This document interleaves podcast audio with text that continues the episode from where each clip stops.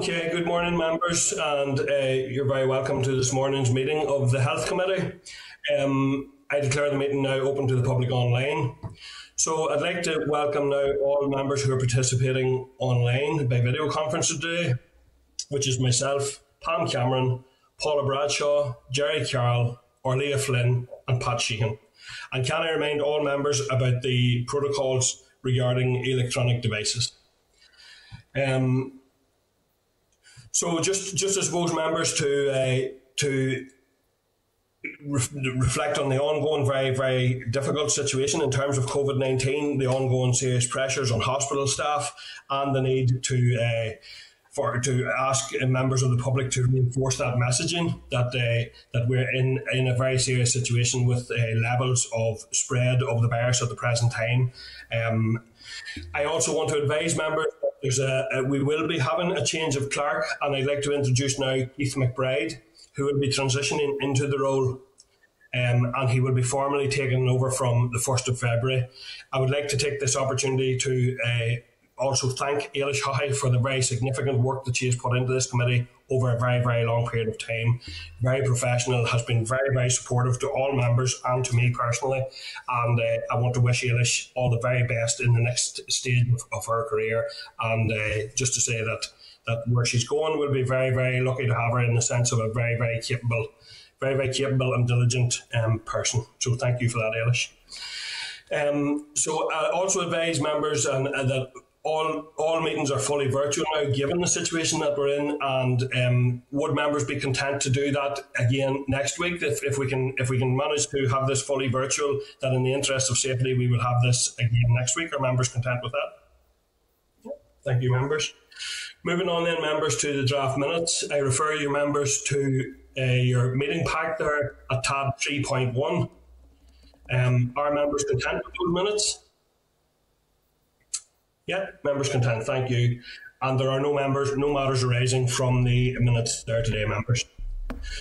So moving on then, um, I refer you now, members, to tab five of your pack and also tab five of your table papers.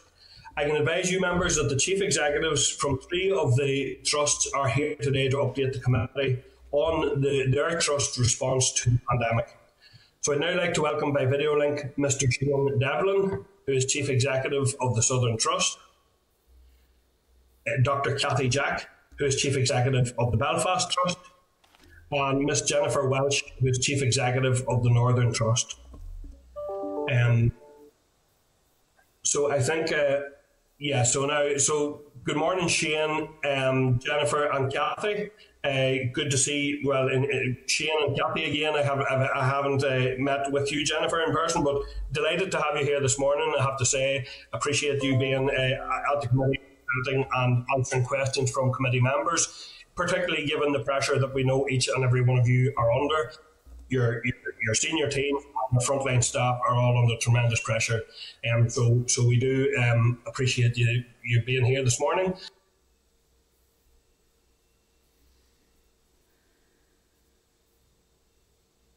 We have Could lost I, your audio, Chair. Could I ask broadcasting to bring Colm Gildernew back into the spotlight, please?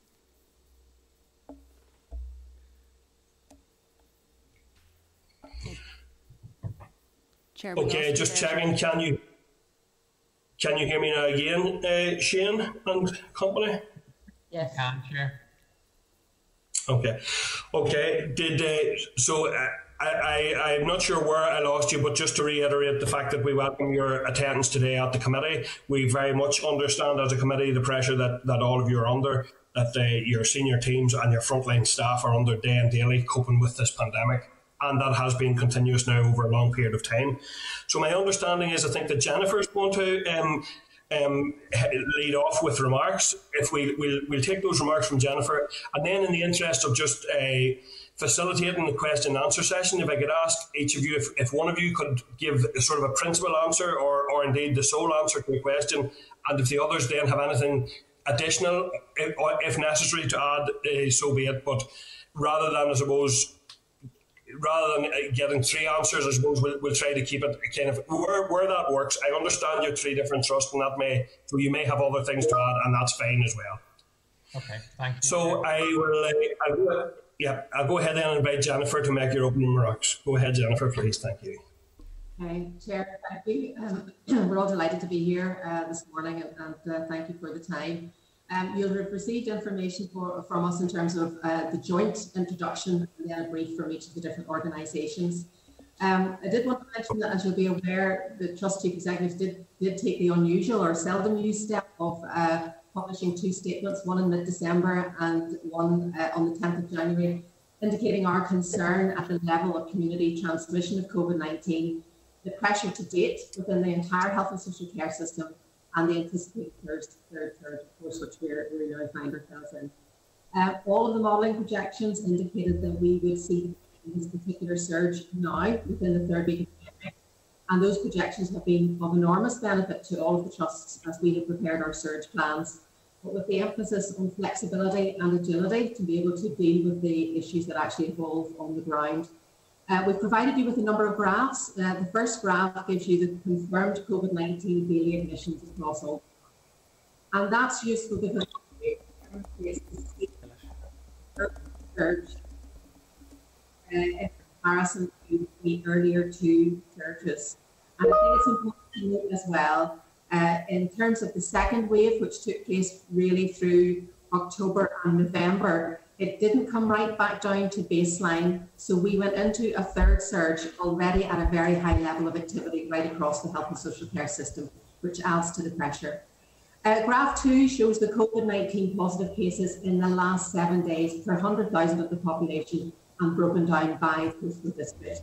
Um, and coming in, commenting later on, there has been particular pressure, as you can see there, in the Southern Trust area. That continues there's a little bit of concern that I have now from a qualified perspective, and obviously um, that. Sorry, Jennifer. Jennifer, it, it's it's it's difficult. I can hear you reasonably well, but other members are struggling to hear you. I'm wondering, can you um, speak up a little, please, or possibly if you if you had earphones or headphones or something like that, or turn up your volume if you can. Thank you. Okay, I've turned the volume up. Is that helpful? Okay, go ahead and we'll, we'll see how that works out. So I was talking about graph two, which is the one that shows the new positive cases broken down by postal district, uh, and really just showing the variation across the region with different postcodes showing different intensity in terms of the number of different COVID positive cases uh, we've seen obviously particular pressure uh, for Shane in the Southern Trust area. I myself am somewhat concerned now about what we're seeing uh, up in the North Coast and the Causeway area. And as we all know, it's those high levels of community transmission that later translate into pressure at our emergency departments, our medical wards, our enhanced respiratory and then later into our intensive as well. three shows of positive inpatients at midnight. That was the position on Sunday night. Uh, and again, you can see the steep rise as we moved into January and the third surge. Graph four and graph five both show that over the last few months, Belfast and Northern Trusts have been particularly under pressure. They're blue and orange lines. And certainly for myself and the Northern Trust, we've seen a steady rise in COVID-19 inpatient numbers right since October. But you can see Southern Trust as we've moved into January. And also when it starts to reduce again, which shows you the level of transfer of patients across the region away from Daisy Hill and Craigavon to really try and ease the pressures on that site. But I think it's quite interesting, Chair, that you happen to have asked the three of us here today. The three of us in our respective trusts are certainly experiencing the heavy load in terms of the total number of COVID positive inpatients. And we can see that very clearly uh, from graph four and graph five. Um, all of us have worked very hard and have prepared and enacted our surge plans. And that included doubling the ICU capacity at each district general hospital, including um, Gavin, and also, of course, standing up uniting the hospital and that we also have the regional White Rehabilitation Nightingale Hospital, which is, remember, playing an important role around the rehabilitation We do have very high numbers of people requiring that enhanced respiratory support and intensive care. and all of us have had no option but to redeploy skilled staff from other areas, particularly on staff to meet the requirements of this situation. And that impacted on our ability to perform the normal elective work that we would be doing, including cancer and other time critical surgery.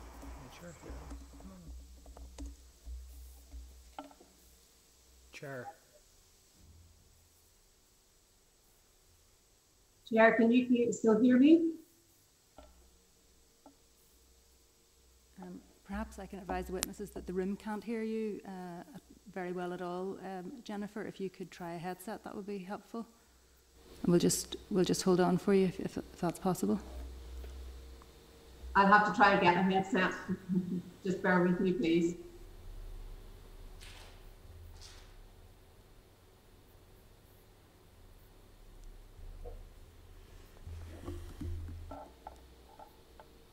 Can I just check that the chair can hear us and be heard in the room?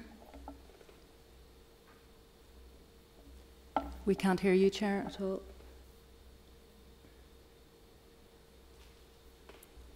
Are you hearing me now, Ailish? Yes, we Clerk? can. Yeah, we're hearing you now. Uh, could we, we, could, we could suspend there maybe for a few moments to allow Jennifer to get access to a headset. So we suspend the meeting. Okay.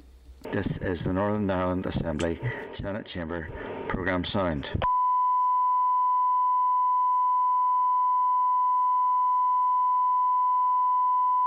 This is the Northern Ireland Assembly Senate Chamber Programme Sound.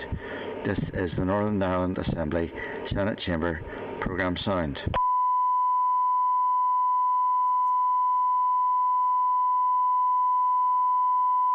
This is the Northern Ireland Assembly Senate Chamber Programme Sound. This is the Northern Ireland Assembly Senate Chamber Programme Sound.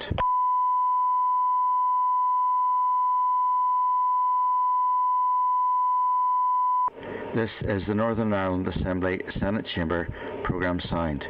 This is the Northern Ireland Assembly Senate Chamber Programme Sound.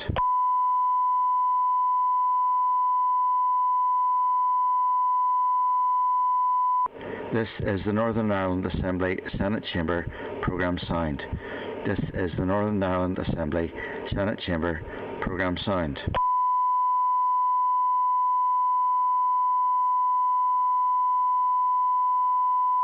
This is the Northern Ireland Assembly Senate Chamber Programme Sound. This is the Northern Ireland Assembly Senate Chamber Programme Sound.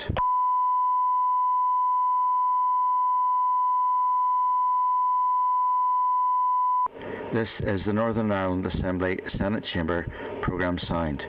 This is the Northern Ireland Assembly Senate Chamber Programme Sound.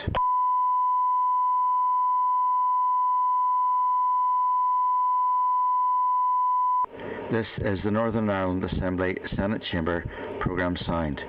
This is the Northern Ireland Assembly Senate Chamber Programme Sound.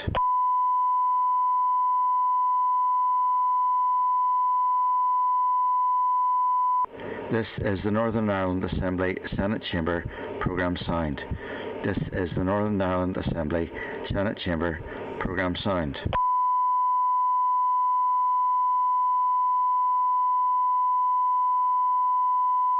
This is the Northern Ireland Assembly Senate Chamber Programme Sound.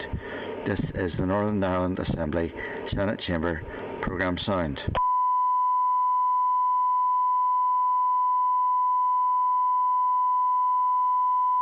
This is the Northern Ireland Assembly Senate Chamber Programme Sound.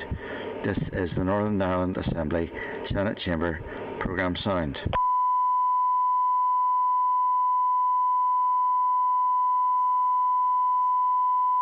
This is the Northern Ireland Assembly Senate Chamber Programme Sound. This is the Northern Ireland Assembly Senate Chamber Programme Sound.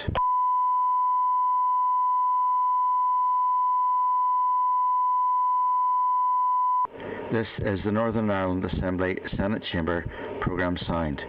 This is the Northern Ireland Assembly Senate Chamber Programme Sound.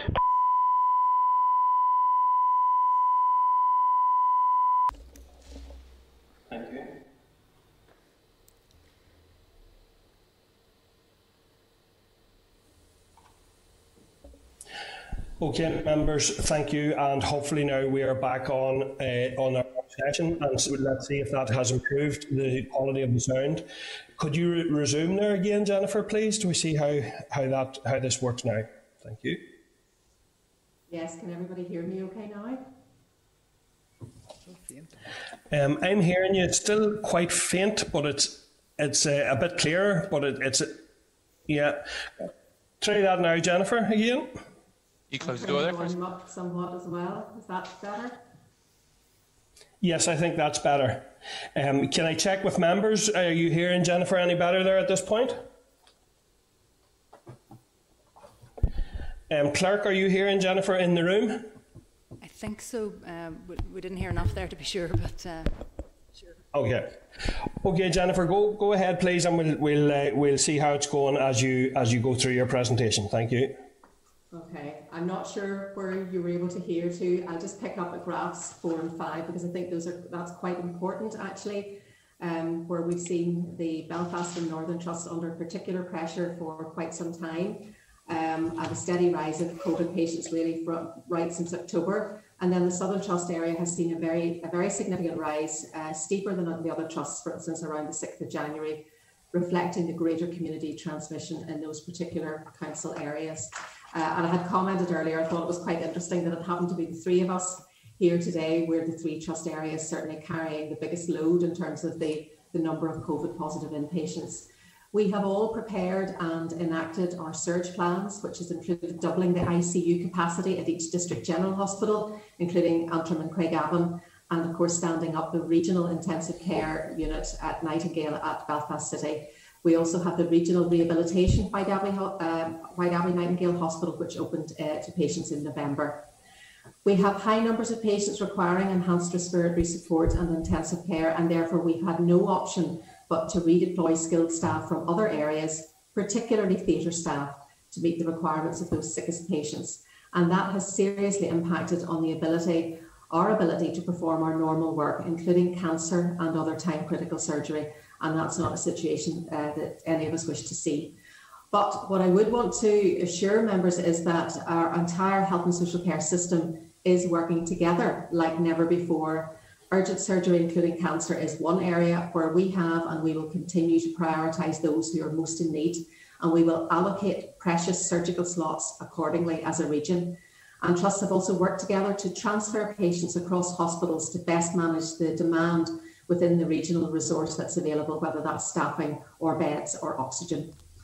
Um, in relation to all of our staff, all of them have performed incredibly, and we believe that society as a whole can be really proud of them for what they've had to contend with over a very long period of time. They have gone well beyond what any of us could have reasonably expected of them. But staffing pressures do remain a significant challenge. We have pre existing staffing pressures which are well rehearsed, and when we add COVID 19 and other absence, into that, it creates a position which is far from comfortable, particularly given the current situation. Approximately 10% of all health and social care staff are currently absent from work. That includes those who are required to self isolate. In terms of vaccination, uh, the COVID 19 vaccines have provided much needed hope, and at the time this document was written, almost 150,000 vaccines had been administered to residents and staff of care homes, to health and social care staff, and to the over 80s. So, in summary, Chair, all of our trust services remain under significant pressure. Uh, we have seen further rises in ICU admissions this week, and we expect more. All trusts are and will continue to work together to best manage this surge, but also to ensure that resources are used to best effect as we emerge from the current high pressure situation. We all welcome this reduction in the new positive cases, but it's certainly not a time for complacency and it's clear that a return to normal is still some way off. So the hope that we're seeing from the vaccination programme must go hand in hand with the necessary precautions in terms of public behaviour and compliance with the restrictions.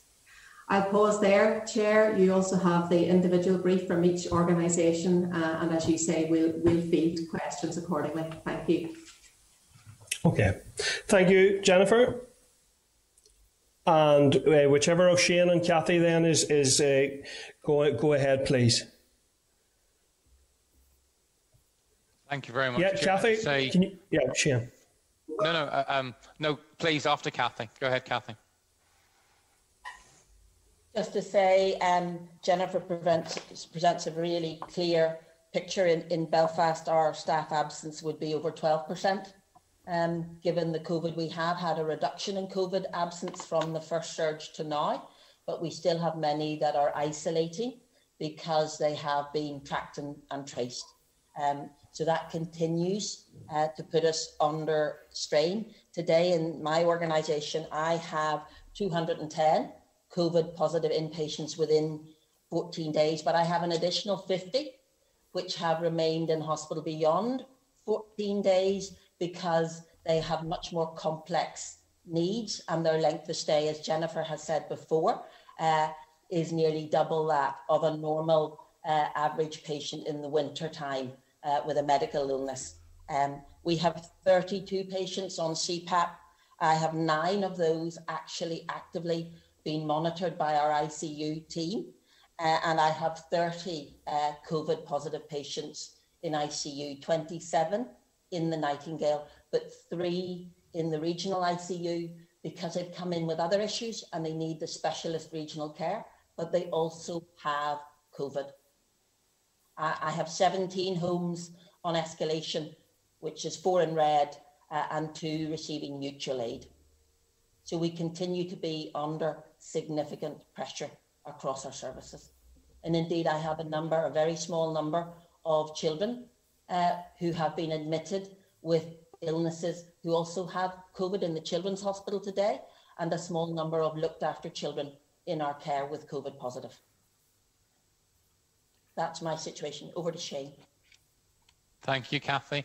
Um, and as Jennifer and, and Cathy have said, we're all under extreme pressure.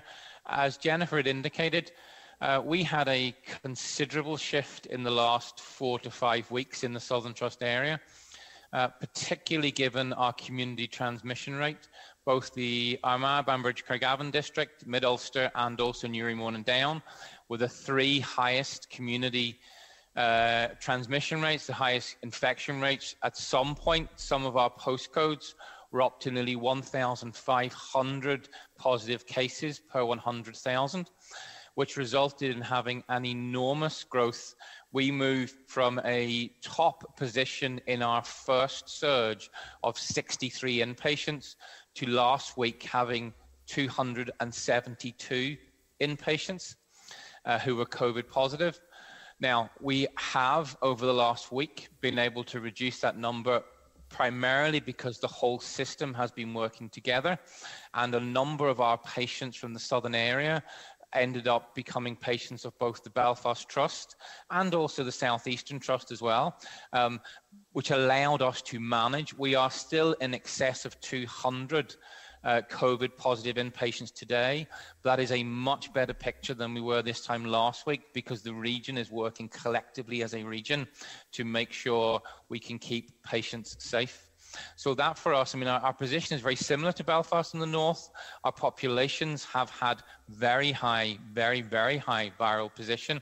Um, but clearly what we're managing to do is manage a huge number of inpatients way far over and above anything we'd ever imagined we would do. Um, and that has resulted in our beds being exceptionally busy, but also in our case, our ICU being close to full. We've 14 out of 16 today, um, and every trust is feeling that as well. And again, approaching a regional approach to ICU as well. So we're looking across all the five trusts and how we can best use the assets across all five trusts.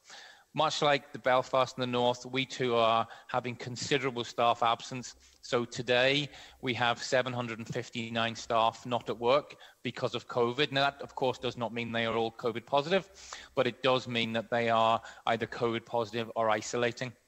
And 759 out of any workforce is a huge number, which puts additional pressure on staff who are already um, exhausted.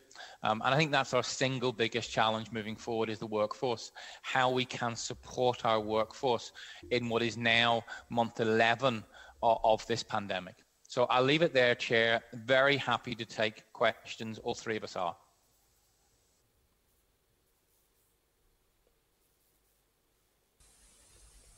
Okay, thank you, thank you to each of you, and uh, thank you for for uh, Jennifer for that overview, um, and very very uh, worrying worrying still. I suppose my first question would be in relation to how you plan and the planning models that you're that you're utilising. Um, and I know that, that there are other factors such as staff absences which, which would impact on that planning model. But how do you how do you get a baseline for where you expect to be next week, the week after, or indeed where, say, for example, on that weekend when Southwest Acute had to start bringing in people from, and, and, and luckily was there to bring in people from other areas. But um, is the planning sufficiently robust, or is the planning um, something that is very difficult for you to manage as, as chief executives? Yeah, Shane? You want me to take the lead on, on, on that one? So Chair, we have um, a, forecasting model. That model is worked through with the Chief Scientific Officer, the CMO, and our own informatics professionals at trust level. And that forecasting model looks at a range of factors which enables us to forecast. Now, it's not a prediction, it's not, a, it's not perfect, but it's a forecasting model that allows us to understand the number of patients we would expect to be inpatients, the number of patients we would expect to be in ICU. And that allows us to put our surge plans together based on the number of beds we would need, based on the understanding of how long a COVID positive patient stays in hospital, etc. So that allows us to build a picture of what we may need. The challenge isn't the picture of what we may need. The challenge is meeting that need given the fact that our resources are in fact limited. And, and, I don't mean that in any kind of negative form. We have a fixed resource. That fixed resource is our, our capacity in our buildings and our staff. So we would take an understanding of the uh, projections, we would look at what we need, and then we would best model to meet that need. But it, we must stress the limiting factor in that model is the availability of staff. Because if you take, for example, I know that my model says how many ICU beds I need. Therefore, I need to increase my ICU capacity to meet that need. That means I am taking staff from other parts of my trust to, to enable ICU to grow. And as a result, that may mean there are other things I can't do. So that's how we plan. We look at what the demand is going to be, we look at what we need to meet that demand, and then we plan against it but we do not have an endless capacity and therefore we have to make choices. And and you refer to the southwest acute situation two weekends ago when it was myself as chief executive of the Southern Trust spoke to all of my trust chief executive colleagues, to, to Anne from the West and to Cathy, etc., to say that the numbers of patients we have have exceeded our modelling expectations, exceeded our capacity, and as a result, we need support to enable us to move some of our patients to other trusts to provide a safe service. And therefore, it's not just about the Southern Trust looking after Southern Trust patients, but it's about all trusts looking after all patients. But I must stress, Chair, no matter how much planning we do, we are limited by the capacity that we have to meet this demand. And the pandemic demand in this particular surge, in Surge 3, is quite enormous compared to the pandemic demand in Surge 1. So I'm more than happy to ask Jennifer and Cathy to, to come on on top of that, but that's primarily how we work it. We look at the surge, we look at the demand, and then we build our plans around that.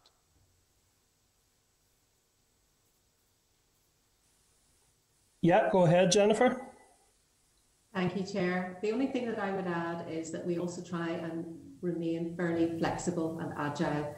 You want to be able to stay just ahead of the pandemic so that you're not shutting down services too quickly. So we have tried to maintain all of our urgent and cancer surgery for as long as we possibly can, only stepping back at the last minute whenever we have to transfer those resources into intensive care. So, so it's it's really working this on a daily basis to make sure that you're staying just ahead and also when it when the right time comes to be able to de-escalate quickly as well so that we can turn services back on in a timely manner as well. Okay. Okay thank you. Uh, yes go ahead cathy. Just to say I, I know in my modelling that i needed to have 290 medical beds for covid patients but we also knew because my oxygen supply my infrastructure was better that we may be asked to take some patients that needed high flow oxygen because Airvo is up to maybe three to six times the amount of oxygen you'd use if you were a ventilator. So I think that was one of the issues that actually Southern Trust struggled with through no fault of their own. You can see on the graph they had a huge peak in their admissions reflected because of their community transmission and we were ready. So my plan actually has some additional beds to try and cope with that greater Belfast flow, which would be right and proper. And actually, we really need to work as a system because you can see from Jennifer, from the graphs across, the community transmission is not equitable across Northern Ireland. So the whole system working is so important here.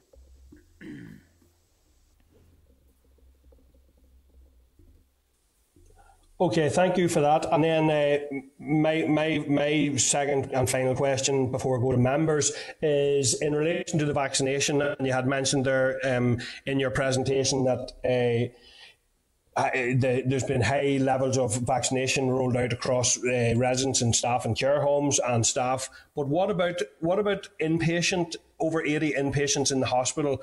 We're picking up significant concern that there is no vaccination or appears to be very little vaccination taking place in hospital of people who are over 80 and that's that's people who are still inpatient and also people who are being discharged to home where they will be encountering, you know, a great deal of care uh, in relation to their, their condition and potential vulnerabilities around that. So, what is the situation with vaccinations in hospitals at the present time? Thank you. Can I come in for that, Shane and Jennifer? You content? Just to say, we very much follow the policy decisions through the Department of Health, but I think it's very important to note that the Pfizer vaccine that we have been given from trusts has very tight regulation around it, which includes the number of times it can be transported. And currently, there is no system that we could take the Pfizer vaccine from ward to ward without significant wastage. The second factor is that people in our hospitals are currently sick. And actually, it is not good to vaccinate people who are unwell with intercurrent illness. And you will know that from the flu data out there. And people that have COVID should not be vaccinated until a month after their recovery because their risk of side effects is greater. So we are not currently vaccinating them. We are currently looking Uh, some of the clinically extremely vulnerable who may use our services as an outpatient, such as dialysis patients, but that discussion is going on with the Department of Health because they are currently well, but coming in or could come into the vaccination centre and be vaccinated.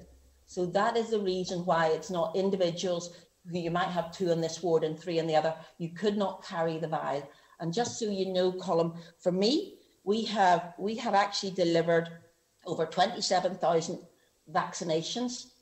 Our wastage is 66 doses, which has largely been the care homes because we could not transport that vaccine back because it's not safe to do so. Our wastage is less than 0.25%. This is a really scarce resource. We need to use it wisely. We are in discussion. We will get as many people vaccinated as soon as we can. Absolutely. That is our commitment.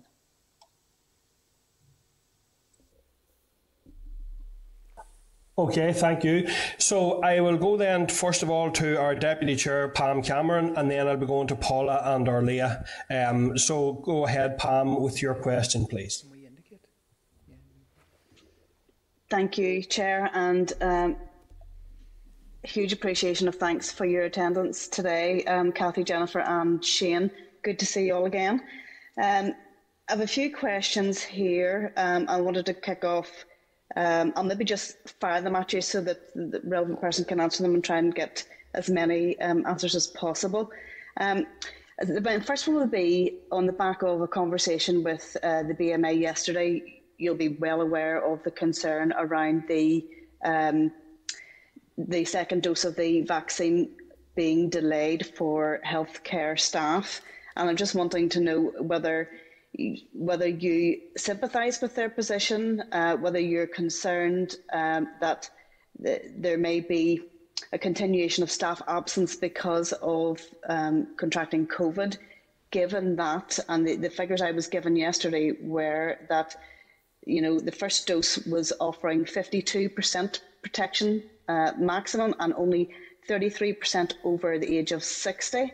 But yet, uh, in that over 60 bracket, that that goes up to 98% protection um, after the second dose for the over 60. So uh, if, I'm just wanting if you to know if you have a, a, comment around that. And then I also wanted to ask you around um, whether you're expecting to breach your capacity of ICU within the next day or two. And I wanted to hear from you to hear what your reaction is to the the military assistance which has been announced, um, and also that unison statement which was released last night.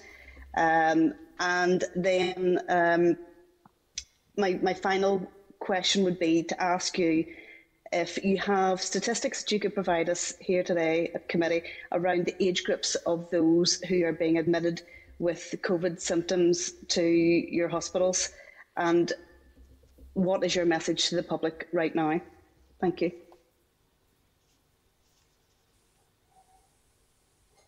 Okay, and I'll go back to the panel then to pick up on those questions, please.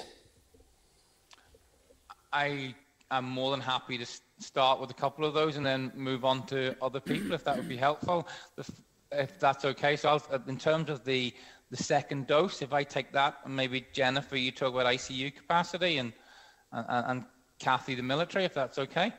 So in terms of the second dose, I think it, it's very clear uh, the government policy, both SAGE, the independent SAGE, the four countries, the four CMOs, um, took a view that the best thing and the right thing to do was to provide the vaccine to as many people as is possible across Northern Ireland, and therefore, and the JCVI guidance as well. So it's very clear we are following the guidance. I appreciate that there are different views, and I really do appreciate there are different views, and I appreciate that recent papers from Israel and, and the Guardian newspaper yesterday, etc. I appreciate there are different views. But in terms of SAGE, alternative SAGE, the four, the four, count, four governments, the CMOs, um, that is the direction, that is government policy. Um, and so far, I'm proud to say we have vaccinated 19,500 people in the Southern Trust following that, that guidance. Um, and we will continue to do so. So um, I think it's very clear we're following policy and, and we are delivering a huge amount of vaccine. Um, I'm, I'm, more than happy to, to, others to come in and, and maybe Jennifer, the ICU capacity question.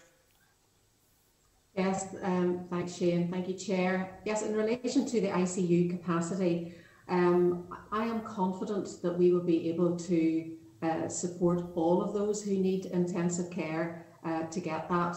I think the issue for us is where the capacity might be. We have worked very hard to deliver both a local escalation and a regional escalation. So every district general hospital, every, big hospital outside uh, of Belfast has doubled its ICU capacity. So, for example, normally in Antrim, we only have seven intensive care unit beds. We have been able to go up to 14. Shane is the same, going up to 16, and so on.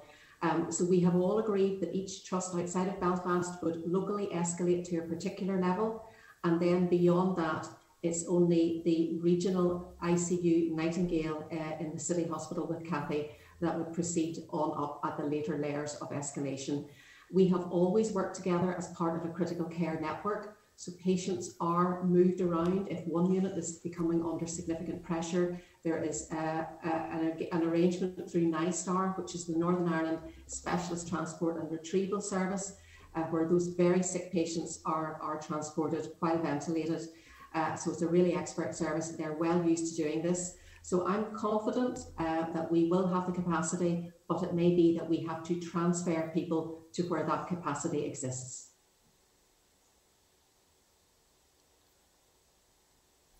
Maybe I could just come in on yeah. behalf of the, the Nightingale there and then the, the ICU, and then I'll, I'll take the military assistance.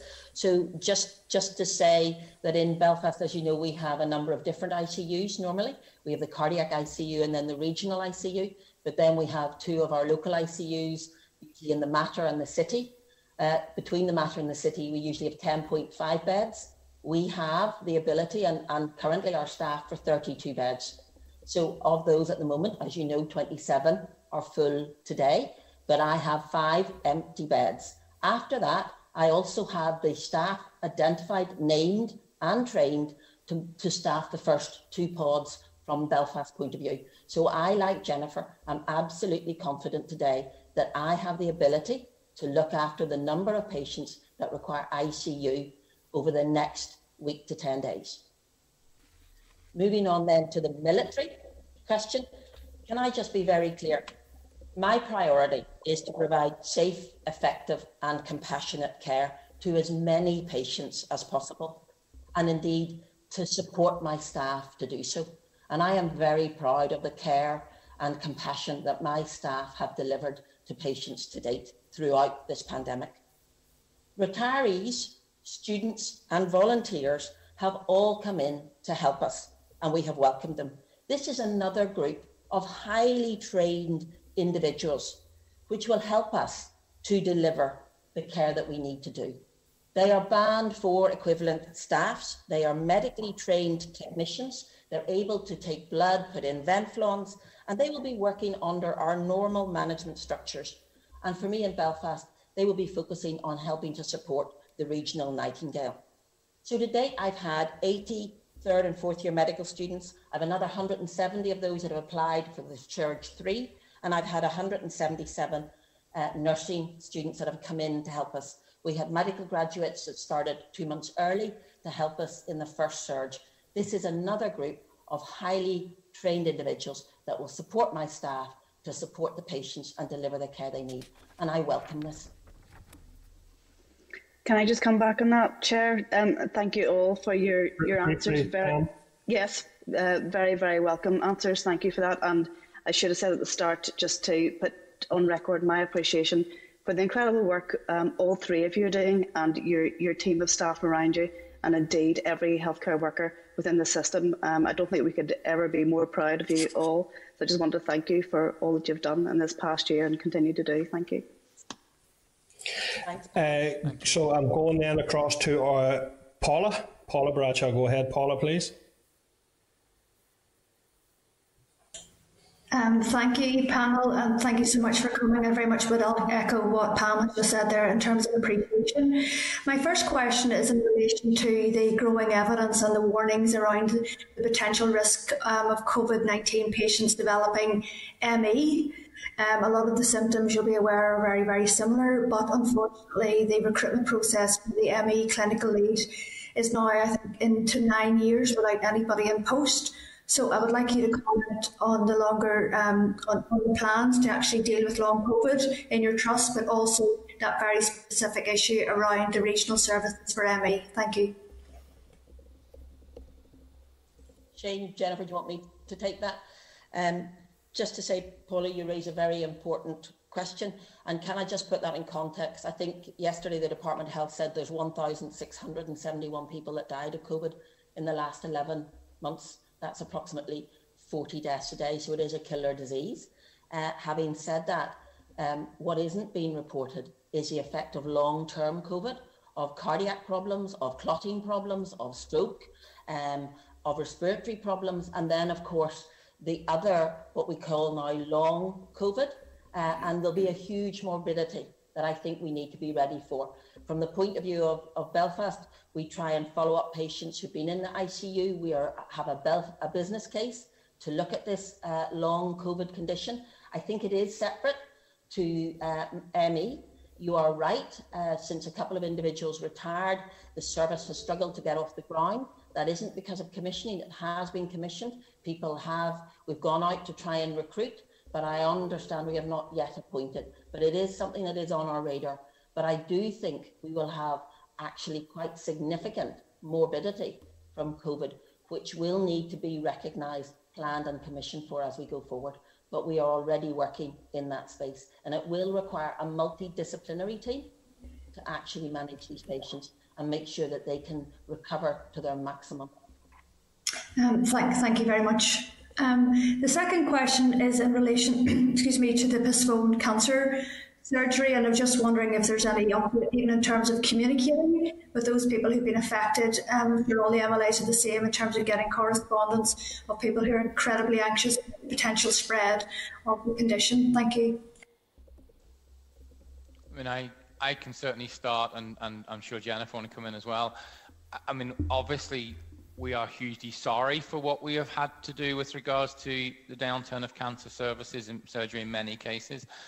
Um, and as a result, we are aware that that is causing pain and anxiety. And as I say, that isn't something that anyone in our role takes lightly.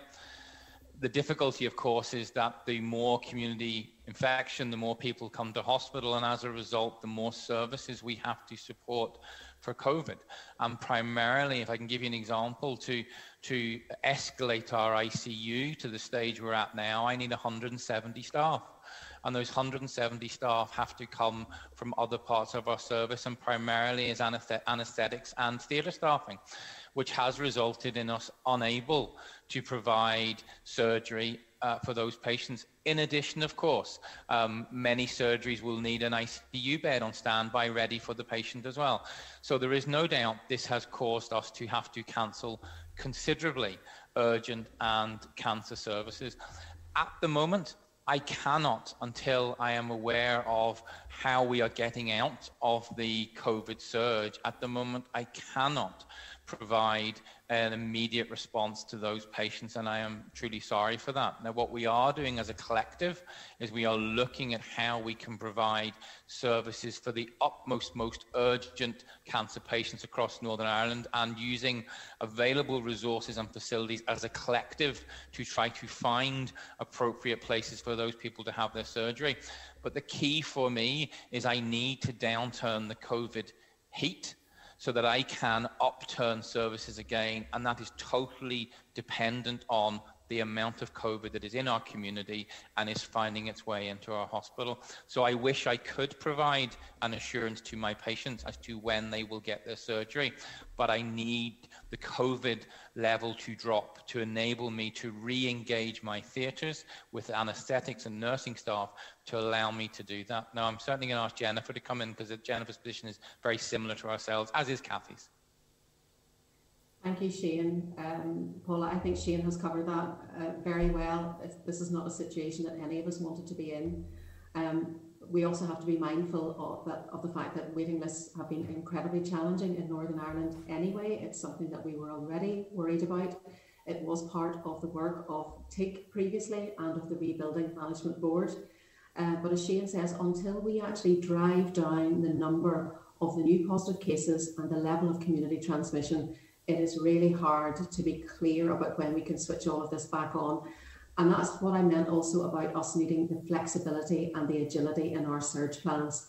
We, we waited as long as we possibly could, just staying ahead of the requirement. So we only shut down that surgery at the last possible moment, just enough to give us time to train the staff and get them moved to, to the areas that they needed to be in. We want to do the same thing coming out of this, where we start to switch on we, we are looking at this across the region. Whenever we look at the postcodes, it may be that one area starts to emerge from this ahead of the others. But we have a commitment to work together as a region that those patients who are most in need will be prioritised for surgery first of all. So you may not get surgery in your own trust area, but if you are in need, you will be one of the ones who gets the, the precious surgical slot. I do also want to mention, I think this is really difficult for our clinical teams um, they are having to work hard to identify who is a priority when we know that all of these patients are actually a priority. So I think that that's really difficult for our clinical teams as well uh, to work through all of those patient lists and to agree, well, actually, this is the priority order. These are the very sickest patients for whom for whom we are most worried. So it's not a situation that any of us wanted to be in. I, am sure we all know individuals uh, who have been impacted by this. Um, our thoughts also go out to uh, to Minister Poots. Um, he's a former health minister as well. Lots of family working in the service, so he knows this uh, as as well as anyone. It, it's a dreadful situation. So our plea to the public is to continue doing what they're doing, so that we can drive down the levels of community transmission to enable us to switch some of these services back on as soon as we possibly can. Thank you. And Chair, can I just make one comment quickly? Sorry, I, am happy to move on from this, but I just want to come back to what Cathy said around the inpatients um, not getting the vaccine. I've been contacted by nurses in the long stay rehabilitation ward in Holywell and also the acute mental health ward. Some of them would be in for over three months. So they maybe don't have a physical illness, but they are in as inpatients. And I just want to let you know that some nurses have contacted who are concerned about their welfare in terms of vaccination. But I'm happy to leave it there. Thank you. Okay, thank you, Paula. For Paula, yeah, go ahead, Cathy. We did do an audit about our long stay patients. So in our long stay dementia unit, we have vaccinated them and we have vaccinated um, our inpatients in Muckamore because the majority stay over three months. But we did do an audit to determine that, Paula. So just so you know, but what we do is we take a limited number of vials out. The question is you cannot go from ward to ward. So I hope that's reassuring. Okay, can I, put, can I put on record actually my sincere apologies that we cannot treat everyone the way we'd want to treat them at the moment. Um, this none of this is easy. None of us wanted to be here. Jennifer is right. There is moral distress amongst our staff, but that is nothing in comparison to the anguish and devastation those families are facing, particularly those that had a date for surgery, which was then ripped out as we had to prepare for COVID. So we are doing all we can. We are tracking them individually. The clinical teams are contacting them, and you have all of our assurance that as soon as we have the staff and it is safe to do so, we will turn that surgery on. But I need to be honest with you. We are offering some of those patients neoadjuvant chemotherapy. That is chemotherapy before surgery to try and buy time or hold the cancer. That is not optimal. We would not normally do that. And whilst the majority will be safe to do that, there will be a small but significant portion of people when they come to surgery, it will be too late and the disease will have spread. And that for us is something that we never, ever, ever anticipated that we would be in our lifetime. And I cannot apologize enough. But you know what? This virus doesn't spread by itself. It spreads by people who carry the virus. And everybody in Northern Ireland needs to play their part so we can get back on track and treat the patients that we desperately want to treat and their families desperately want us to do this. I cannot say this enough, you know. Thank you, thank you, Cathy. Um, so I'm moving on. Then I'm going to go to Gerry. Then I'll be going to Jonathan. Then Pat. Then Alan. And I could just ask all members now. I'm conscious of time, and we have lost some time, but time is moving on. If members can keep questions as succinct as possible, and our panel as well, keep answers uh, as succinct as you can, please. Thank you. Go ahead, Órlaithí.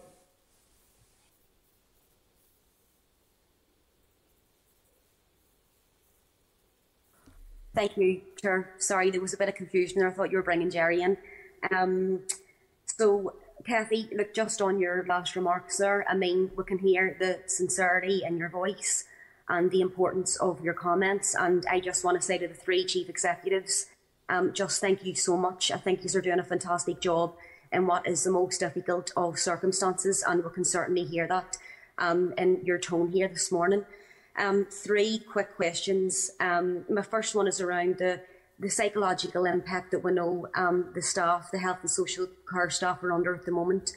I know that the psychological helplines um, were put in place at the beginning of the, the first wave, and I'm just wondering if you feel that that is meeting the needs, the psychological needs of your staff at this time, and if there's any other provisions that you can bring into place to try and help support the staff um, in these times.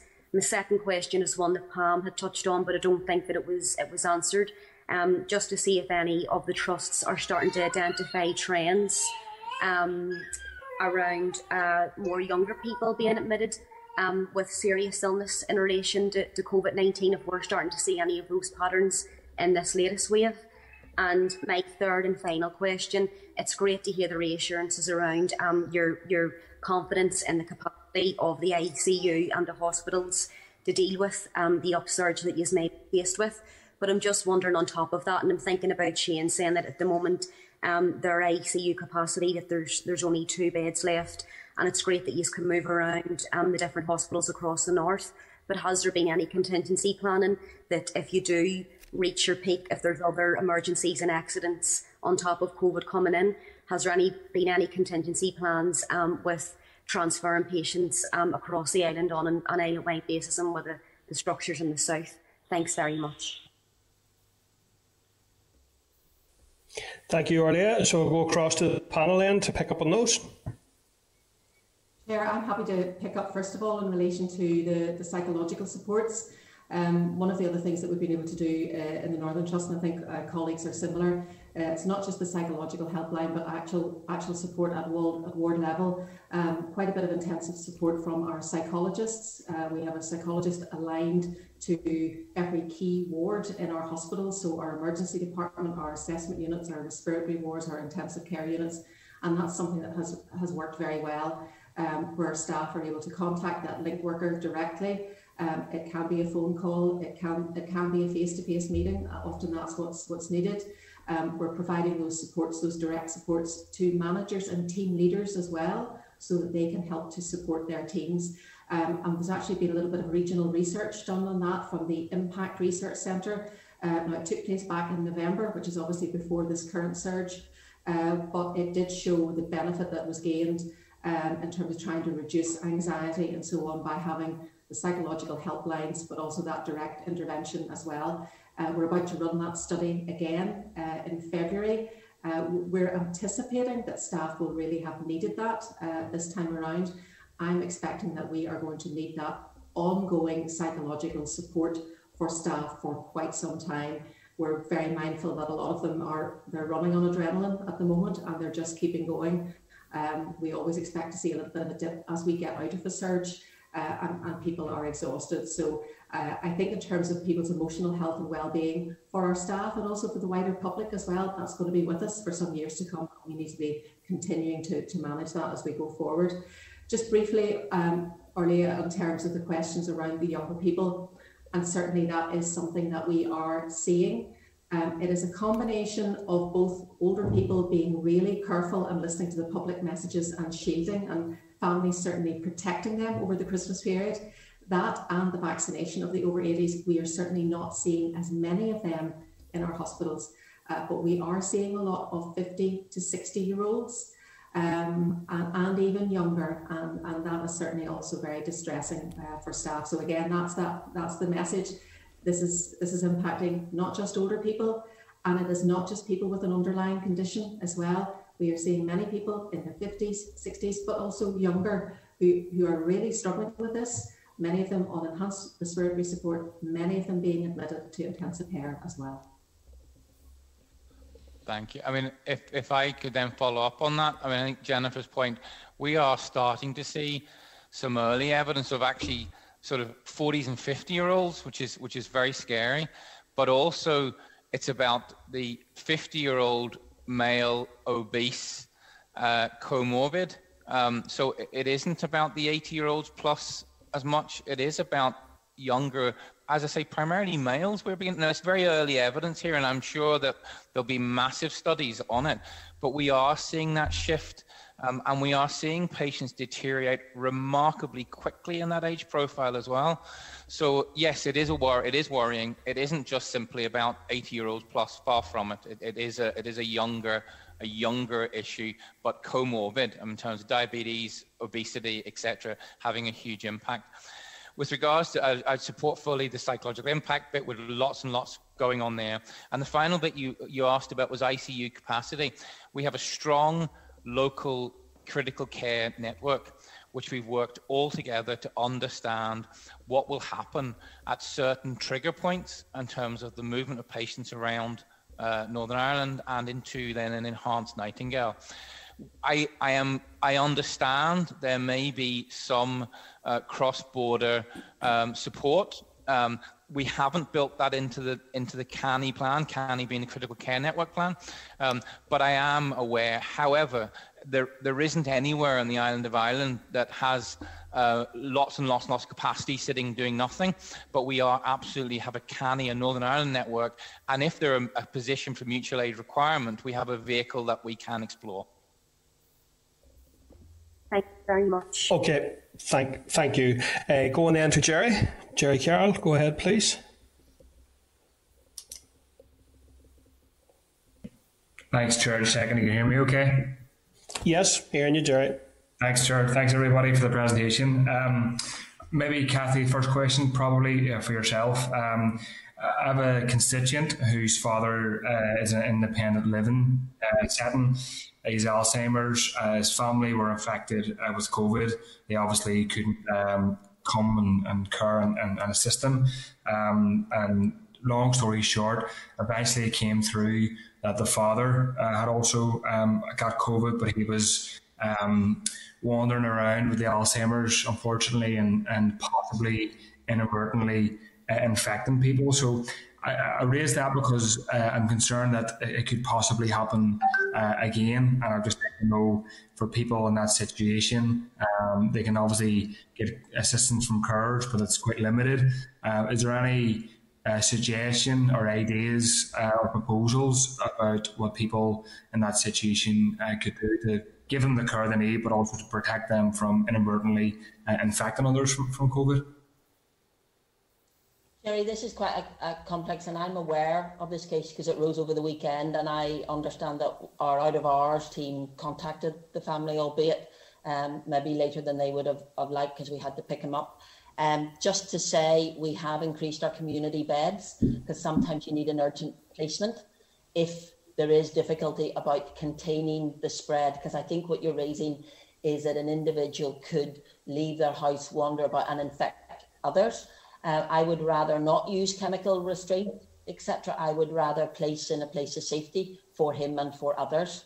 Uh, but of course, we have increased those. We have got special teams that go in to care for people that have COVID, and we are working very actively to try and maintain them safely in their own home.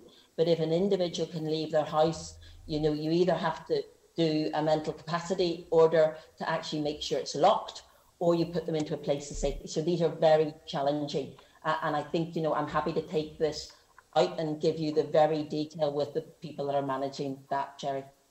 Yeah, I appreciate that. I appreciate that, Cathy. And I suppose, I mean, the specifics are obviously important, but my concern would be if this happened uh, again and there isn't any uh, capacity or facility that people can go to to protect themselves, the community, but also you know the workers in the independent living setting. So I think we need to have a, a longer term think about that.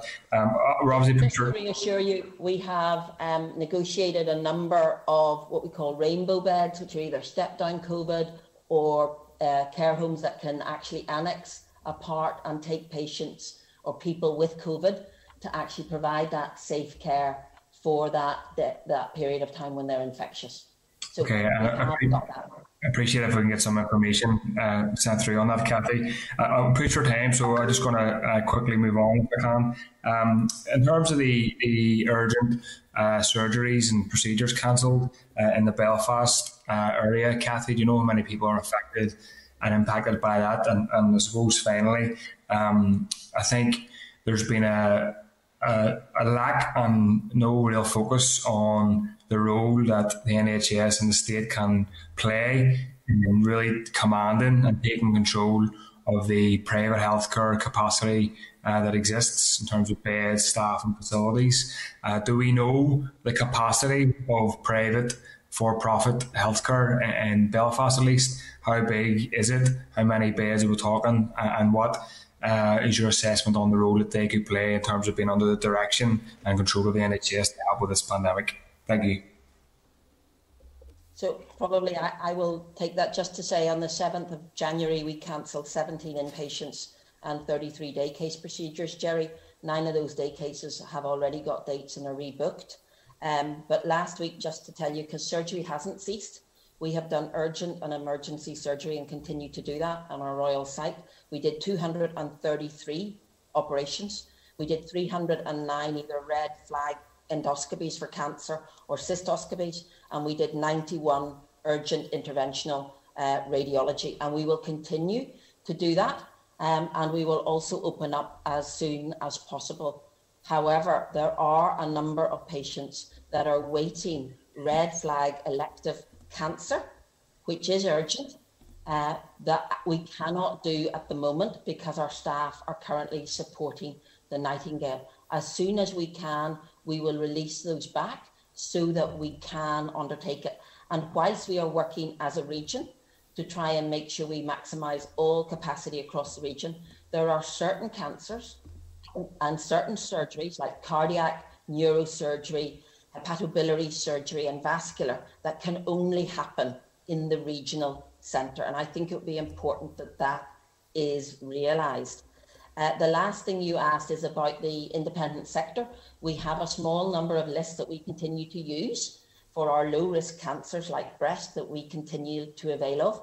And we are actually sharing that out across the region as a priority. Uh, and equally, I know the Department of Health have had ongoing discussions with the private providers. And in March, there is another 109 lists being freed up to allow us to try and catch up on some of the backlog.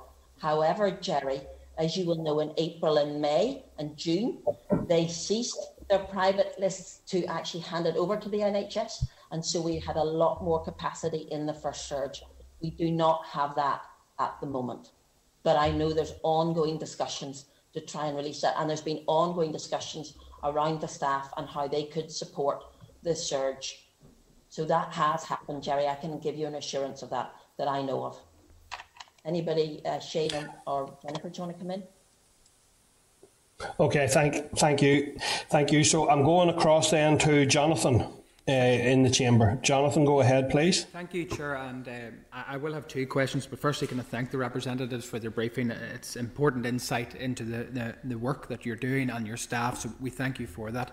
One of, I suppose one of the most alarming things for me in looking at the presentations has been the absentee levels. And I, I say that because at a time whenever we need all hands on deck, unfortunately and due to circumstances we're, we're facing high levels of shortages. And I suppose uh, the Southern Trust given that it's it's near to me I say Shane on the 18th of January 759 staff are out of the system. Could you maybe put that in context from percentage terms over uh, as how much that would be of the total workforce? And does anybody on the panel uh, have any suggestions in how we can tackle that uh, or have you brought forward any suggestions to enable uh, as many of the workforce to be there uh, when you need them most? Thank you. Across to panel, please, for that. Yeah, thank you, Chair. Um, in terms of our overall workforce, Jonathan, we have about 13,000 members of staff. So when we look today for COVID-related absence, 769. Now, to put it into context, um, out of that 769, just about 400 of those are symptomatic and COVID positive. But the rest of them are absent because they are, in fact, a confirmed contact, or they themselves are shielding, um, or they are self isolating for, for, for other reasons as well. So it's not just about those who are COVID positive. It's also the range of being contacts, etc. And that's a reflection of the society we're in at the moment. We, we, our staff are not in a, in a bubble. They're a member of society. And as with every member of society, there is the potential for them to be both COVID positive and to be contacts. So Percentage wise for us, it's about 750 out of 13,000, so we're not in the same level as some other trusts. Uh, in terms of getting people back to work, we're working with them in terms of our occupational health teams. We're working with them in terms of making sure that they are obviously tested uh, and when they can return to work, they do return to work. And many of our teams, if possible, when they're isolating and are unwell, are also still working from home. It is, it's phenomenal the amount of people who are doing, and, and care professionals as well. We've had clinicians who are um, isolating but still working from home and triaging patients. So the numbers don't necessarily totally reflect the fact that not everyone who's absent is non-productive. Quite the opposite. Many of our people who are not at work are still working for us. So uh, it's, I think, unfortunately, it's expected that in a pandemic, our staff will get sick. In a pandemic, our staff will have to isolate, but we're working with them, very much working with them, to help them back to work and also to understand what work they can do for us when they are isolating. Okay. Thank you for that, and I suppose probably that's echoed across the, the other trust areas, I'm, I'm sure. Uh, I suppose probably what I would like to, to, move on to is cancellation of cancer services. This is something that uh, has been very emotive, and rightly so, uh, with people right across the country. Uh, there's, a, there's a great sense of fear that cancer will become a, a, casualty of COVID, and I understand the services are stretched, and we must uh, endeavour to ensure that those patients are seen to uh, as quickly as possible. But I had an email, and I would be interested in your thoughts on this because while I uh, recognise the contribution of all of our healthcare professionals across the country, and I, I, I fully actually welcome the joint up nature in relation to how the trusts are operating, but my primary concern is patients and indeed my constituents. And I had this email which had said I had two close friends who've passed away because of cancer in the last three months. Both of these cases were identical, each had pain, called the GP, who said it wasn't a big problem, and prescribed painkillers. As the months went on, they contacted the GP several times. Each time, the GP only talked to them over the phone via phone consultation, never a face to face appointment for an examination. Eventually, after nine months, the pain of each of them was so bad that they presented an A&E, where they were admitted. The next day, they had a scan, and the cancer was found. Each of them died four days later. These two people died in the last three months. The last one is having her funeral today. She was 56. Now, I'm sure that's heart wrenching for any of you to listen to. It is indeed me, for me as an elected representative. I would like to know your opinion as to the knock on effect of um, the unfortunate closure of GP practices for face to face consultations and what impact is that having on services presented at A&E that are cancers not being picked up when they should.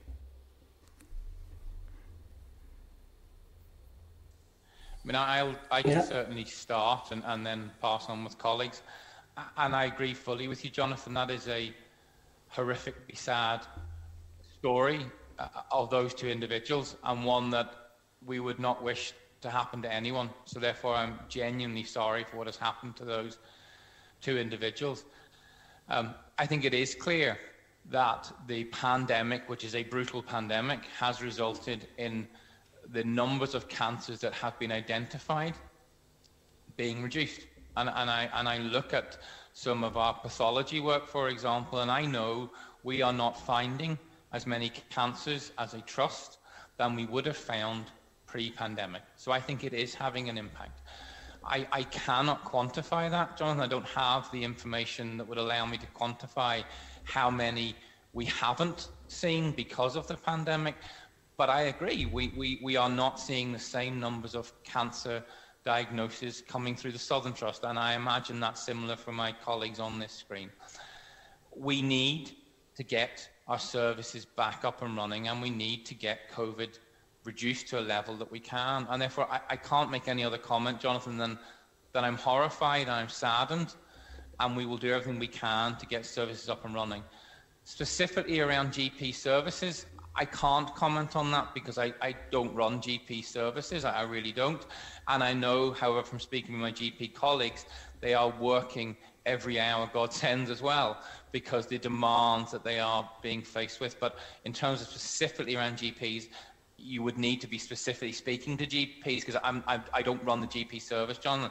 But I can say is we are having fewer cancer diagnoses coming through the trusts. Now I'll ask whether Jennifer or Cathy would wish to, to further comment on that. I suppose just very briefly, I completely concur with everything that Shane has said. There does appear to be some early evidence of late presentations to emergency departments um, which is clearly very, very troubling uh, to us. Um, but certainly we are seeing lower numbers coming through in terms of our diagnostics, and that, that does concern us that people are perhaps not presenting early enough or not getting to see their GP, and by the time they get to us, it's a very late presentation, uh, which inhibits our ability to actually be able to do something to help them. That's a, a very, very distressing story uh, to hear about those two individuals. That's exactly the same within Belfast. There is fewer red flag or urgent referrals coming through to us as outpatients. Where they do, we will continue to see them face to face uh, and prioritise their endoscopy and cystoscopy, etc. However, we are also aware through our ED colleagues that there are reported uh, increasing incidence of late presentation. And because of our long waiting lists historically, that was already a factor um, that you will be aware of uh, across Northern Ireland. But this is a problem that we think will be getting worse because of COVID. The, the factors are multifactorial. Some people are, presenting late because they're fearing Going forward, our screening programs have been under pressure because of social distancing. And then, of course, as the GPs have been called off either to do the COVID assessment centres or the vaccination, have been on other things as well as their primary care service. Yeah, so no, I think it's probably multifactorial. No, and I appreciate every one of your comments in, rela- in relation to that, and I understand fully that you don't run GP service. My question was primarily uh, the the the, the, the with GP face-to-face consultations not happening, user facing the knock-on impact and how that's affecting services. Uh, you've clearly outlined that, and I suppose the late admissions. I, I, would encourage you. I would say this does happen. I understand GPs are working around the clock, and all healthcare professionals are. But I would like to think that that's fed back into the system to, to for an understanding as to face-to-face consultations with GPs is essential, uh, and I think that that point has to be echoed uh, as we go forward. And even in relation to vaccinations, there's a wide range of community pharmacists that can play their part to open and allow face to face consultations for GPs. So thank you very much. I'll leave it at that. Thank you, thank you. And uh, moving then on to Pat Sheehan. Pat, go ahead, please. Yes, thank you, Chair, and thanks to the panel. Um, I listened to Fergus Walsh from BBC News last night saying that uh, the UK had the highest death rate in Europe and the worst in the world. Uh, in the meantime, other countries have performed much, much better uh, in terms of low numbers of deaths or health services not being under pressure. And I suppose the outcomes uh, depend in the main on the strategic planning of health departments and governments in those countries. And I realise that here, even though we have a devolved uh, situation, the department develops the strategy to combat the virus, uh, and the trusts just deal with the consequences or the failures, uh, some of which have been mentioned, services being cancelled, cases like the two Jonathan mentioned previously. So, given all of that, and, and given the fact that other countries have performed much better and the trusts have to pick up the pieces, have, have the trusts had any input into development of plans to combat the virus? Uh, any sort of strategic vision uh, are they being asked to input into? Thanks. Okay, over to panel there, please. Thank you. I mean, I, I, can certainly start if you would like. I mean, all trusts are part of the Regional Management Board, and the Regional Management Board is a structure that allows all stakeholders to be involved in the development of the plans for health and social care. Now, what I would stress is it's a pandemic, and therefore it is a command and control structure that we use, which is our gold, silver, and bronze command and control.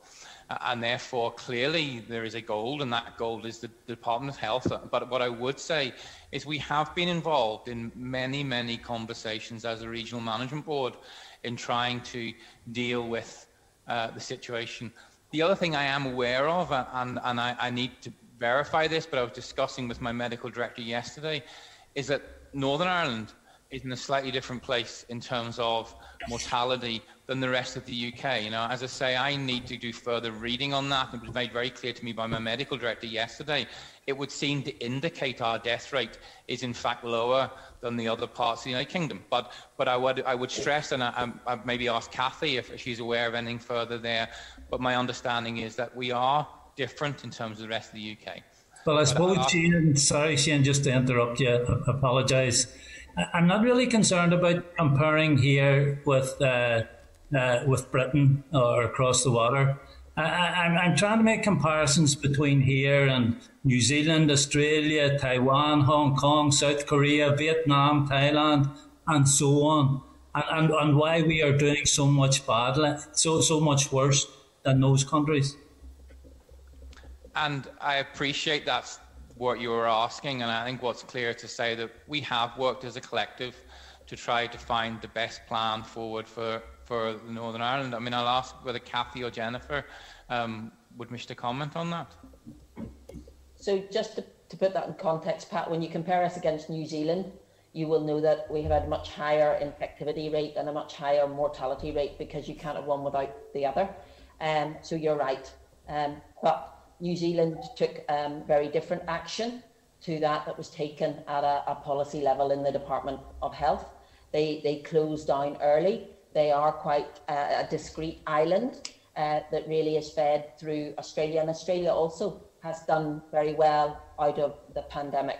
Uh, I do think that across the UK, Northern Ireland has done well as a jurisdiction. Uh, we have had one, certainly in the first and second surges, our mortality has been lower and our hospitals have not been under the pressure that you will have seen in the NHS.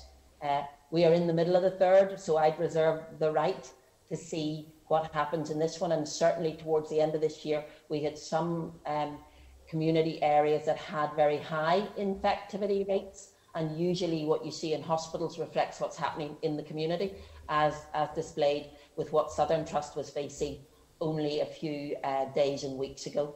Um, so I watch the space before I make an overall judgment on that. But certainly in the first wave, we closed earlier. People of Northern Ireland behaved very differently.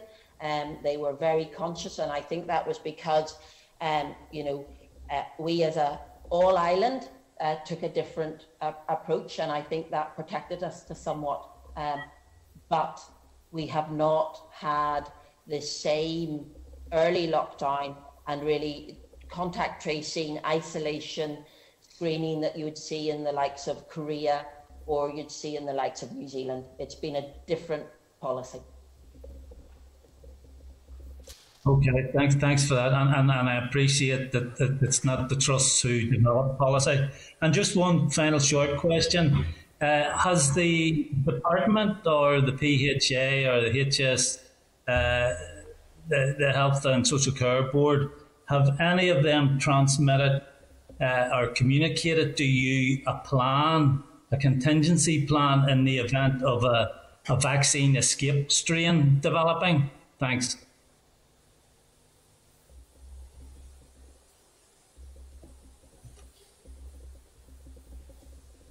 Um, can you can you just repeat that? So is it is this Pat in in the in the situation where the the Pfizer or the AstraZeneca vaccine is no longer, uh, you know, uh, gives protection against yeah. COVID 19 or the variants?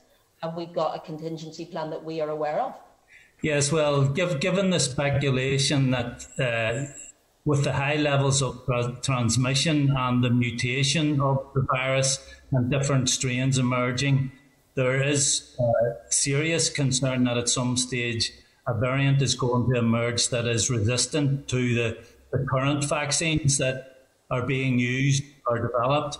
And I'm wondering, uh, does the department have any plans in hand in the event of that happening? Okay, so this would be largely the large protein spike. At the moment, the variants um, do still seem to be, uh, the vaccine would still seem to be protective of that. Uh, but I think that would be a question that you'd be best asking the department because as a chief exec, I'm not aware of that, but that's not to say they don't have that. Okay. Okay. Thank you. And going then, thank you, Pat. Okay, going then to uh, Alan in the Senate chamber. Go ahead, Alan. Uh, thank you, Chairman. Uh, Chairman, I'd like to place on record my appreciation for the work uh, uh, of the, uh, the panel and their teams. Undoubtedly, they've saved countless lives during this pandemic. Um, it's, it's, disappointing to hear and to read um, some of the unrealistic narrative around expectations of what the NHS is currently capable of delivering. And if a decision was taken today to instruct uh, all these trusts uh, to run a full range uh, in the normal outpatient clinics and to carry out all elective surgery over and above the emergency and the time critical work that they're currently carrying out. What would the effect be on uh, each of these trusts? And particularly, what would be the impact on the patients currently being treated in your hospital beds and the staff treating them? And would it be difficult for the Trust to guarantee the full safety of those who would be queuing up to receive that elective surgery and indeed uh, the safety of patients currently in the hospitals. Thank you.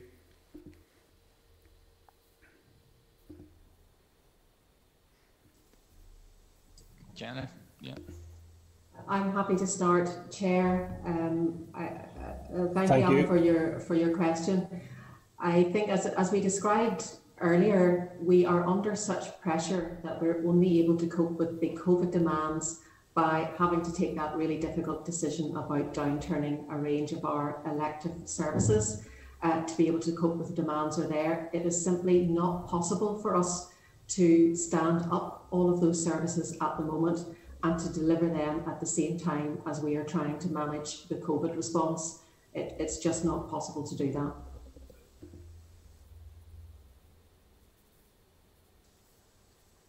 I think any further dilution of the likes of the ICUs, etc., uh, and you know there is very good evidence about uh, nursing bed ratio and safety of patient care. So any significant dilution would put patients at risk. And furthermore, if we were to open up all of our outpatients because of the footfall through our hospitals, so for the likes of Belfast, it's 16,000 people are seen a week in our outpatients, we would only add to the community transmission, which is why we are continuing virtual and only seeing those which are red flag and cancer and need to be examined, or those with mental health issues, where we know if they're not seen face to face, there is actually a significant deterioration. So we, we have to play our part um, to actually minimise community transmission. But equally, I have to provide safe services for those in my care, and I will do that. And quite simply, we do not have enough to do everything. you you know, there is something like over 800 patients with COVID 19 in our hospitals at the moment. That is 800 people more than we did have last year. That has to come from somewhere. There are 67 people with COVID in our ICU. That number didn't exist last year. So we need to make sure we have the staff to care for them. That is the reality that we are facing. And something has to give. And that is a really difficult decision for us.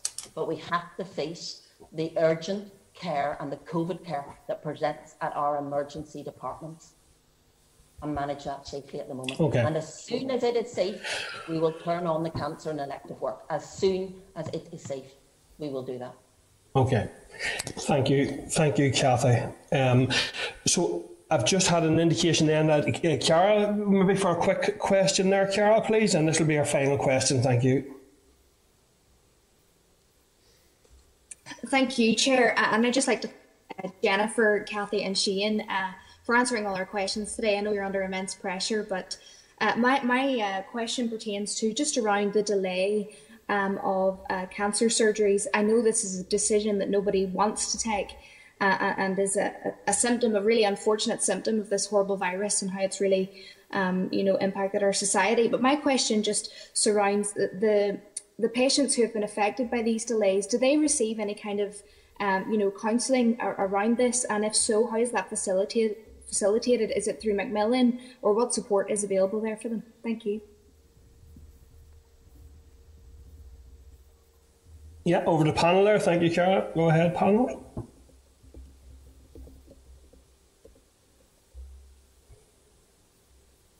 So, yes, go ahead, Jennifer your question. Uh, I'm sure colleagues will come in uh, as well. At the moment, Cara, uh, because it's supposed it's relatively early, it's been the clinical team. So it's mostly been the clinical team directly responsible for that patient who has been making direct contact with them.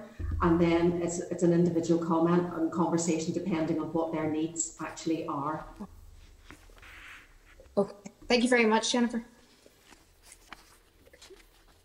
I would echo okay. from Jennifer's point of view.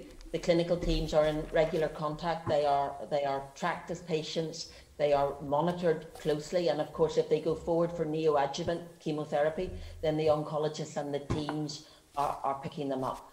But Karen, none of this is easy. None of this mm-hmm. is easy, particularly for the families and the patients, and then for the staff on the front line. I understand. Thank you. Yeah.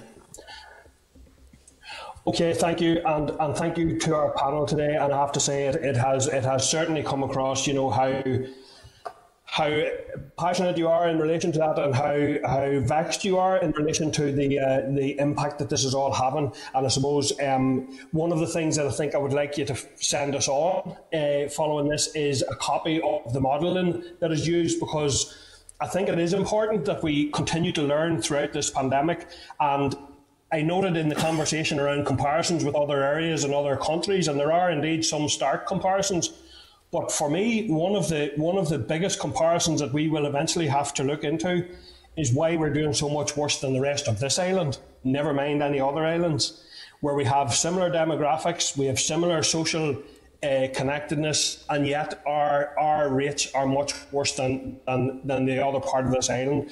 So I would be very keen to get the, the, the modelling that you referred to earlier around the critical care and the bed planning models. If we could see that, please, because we know that planning has been a factor here at times in this. Um, but I would like to thank you, each and every one of the panel members, for giving us your time today, for answering and addressing all those questions, and to reiterate uh, my, my, colleagues on the committee, um, thanks to you for, for the very difficult but important uh, role that you that you are playing and have played through a serious amount of months now. In common with the frontline staff, you have been dealing with this now for eleven months, and it, it certainly it certainly has, I'm sure, taken a toll on on uh, on everyone that's trying to deliver that service.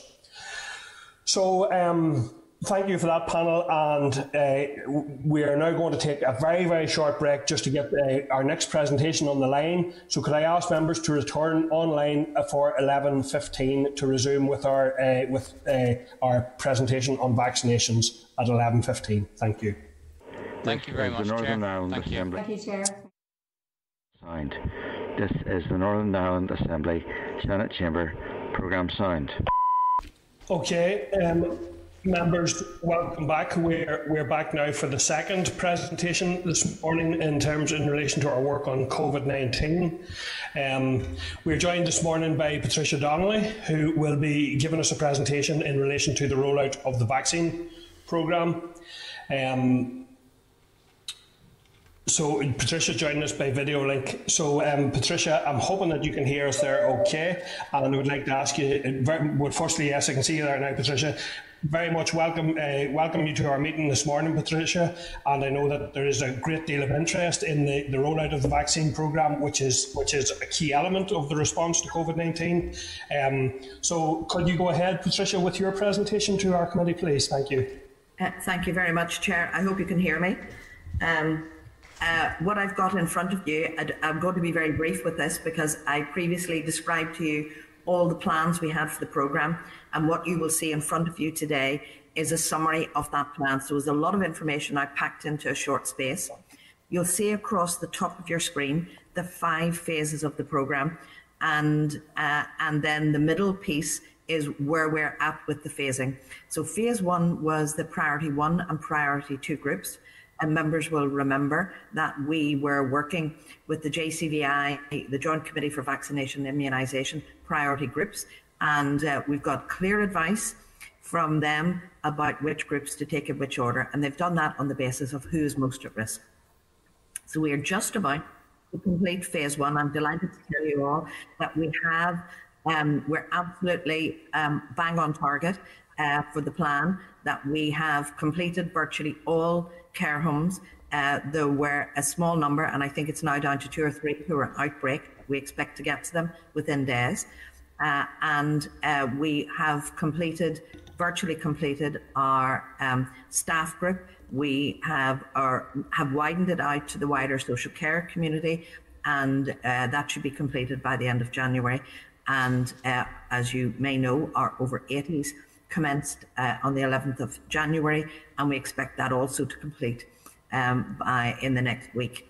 Uh, so we're ready and geared up for phase two which is moving to priority groups three to six. And you will see that February is going to be a very busy month as this is a very large uh, group. But we're relying on all our teams. You'll see on the right hand side of the screen all the delivery models I told you about before. They've become very experienced. Um, we've had vaccination centres that uh, some of which run seven days a week, some of which do not need to run seven days a week, particularly in the West. They have three centres, so they're distributing the work among all of those areas. Um, we've had mobile teams who've gone out uh, to care homes. Uh, it has been a total team effort, including an important, crucial role for pharmacy. Uh, and uh, we are now have uh, the GP and general practice have commenced, uh, and that is expected to ramp up through uh, the month of February and March. We are starting with roving teams uh, to deal with people who are housebound. we we have nobody has forgotten about them. we're starting with the over 80s. we were awaiting advice from the MHRA, who are the licensing body, around the particular controls and the infection prevention controls that we need when we're taking a punctured vial from one house to another. Some of these seem very simple and straightforward, but actually, uh, we would be failing you and our community if we didn't deliver a vaccine program that was not just effective but was also safe. Uh, we hope to bring on a community pharmacy when we have vaccine enough uh, to do that. Um, you will see in the bottom left hand uh, part of your screen. I came to before, uh, just before um, the um, Pfizer vaccine was vaccinated, and we've had good, healthy, steady supplies of that. Uh, I've told you about how challenging it was. Um, and of course, the teams have really stepped up to the challenge, have, have become very expert at that. And I think uh, the record in Northern Ireland has stood very good comparisons to elsewhere uh, in, in the country and elsewhere in the world uh, in our use of the Pfizer vaccine. But we've been able to do that by having that team of pharmacists as well as vaccinators, and we work very closely with MHRA to do it. We've had more recently um, uh, the approval for the AstraZeneca vaccine. And again, this is a more conventional vaccine where uh, we're very happy to receive it. Um, it's been used in the primary care program. It has a longer shelf life. It's a more conventional. However, it's still a multi-dose. Patricia, Yes. Patricia, just just sorry sorry to interrupt you. We're getting a bit of feedback there and a bit of like keyboard noise. I'm not sure if it's from yourself or maybe from one of our other members who have, have neglected to mute. I could just ask members to check that they're all on mute. And Patricia, if you had access to a headset, it's much much clearer. I think there's a wee bit of feedback coming from your end of things. Oh, I apologise. I'm not in my own office because I couldn't get the the system to work. Um, I uh, apologies, I don't have access to headset, but I will try for any future uh, presentations to do that. I'm not touching the keyboard, so I hope the noise is not for me. I will maybe even just a bit of moving noise, but anyway, we'll we'll, we'll persevere. Uh, just be conscious of that, and hopefully we'll we'll get there. Okay.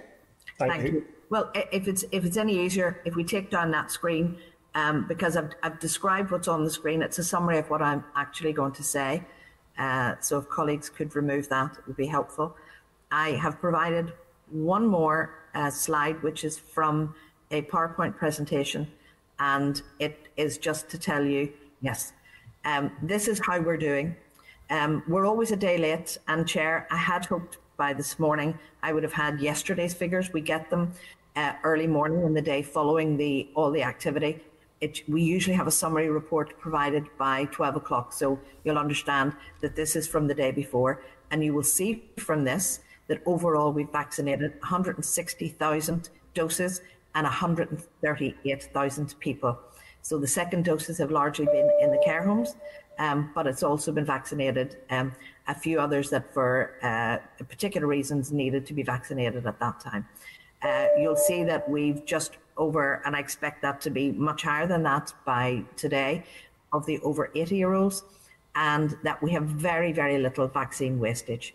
So maybe take down the screen and, and uh, I can answer any questions because I'm sure there's a limited amount of information you need uh, for me to just tell you about, but you might have more questions that would be helpful for me to answer to you.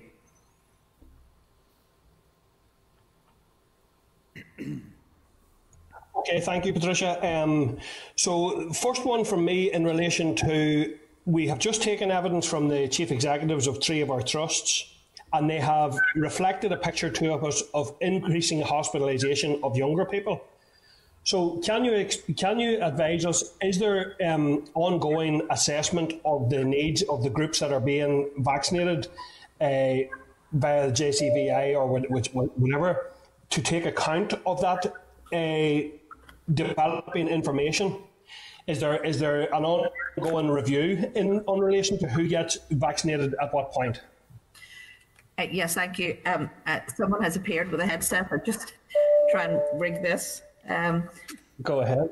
Uh, uh, there is ongoing review. I'm, I'm continuing to answer while I while I do this. There is ongoing review, and it's by the Joint Committee for Vaccination and Immunisation. Um, they're meeting today. They meet uh, on a very regular basis um, to provide that um, assessment. So they continually look at a number of factors. For example, the um, effectiveness of the vaccine itself. Um, the groups that need to be prioritised, etc., and who um, and what the emerging evidence is for the use of the vaccine. So they keep that under review. Uh, I understand that, I mean, they meet several times a week, so it's a continuous process. I mean, right now, they're still focusing on those early groups that are um, most likely to be uh, the, the greatest affected, most likely to have the most severe symptoms, most likely to die. So I think it's probably in the next phases of the programme, they might give further advice about who should be coming forward. And whatever they say, uh, Chair, we will act in that way and take that forward.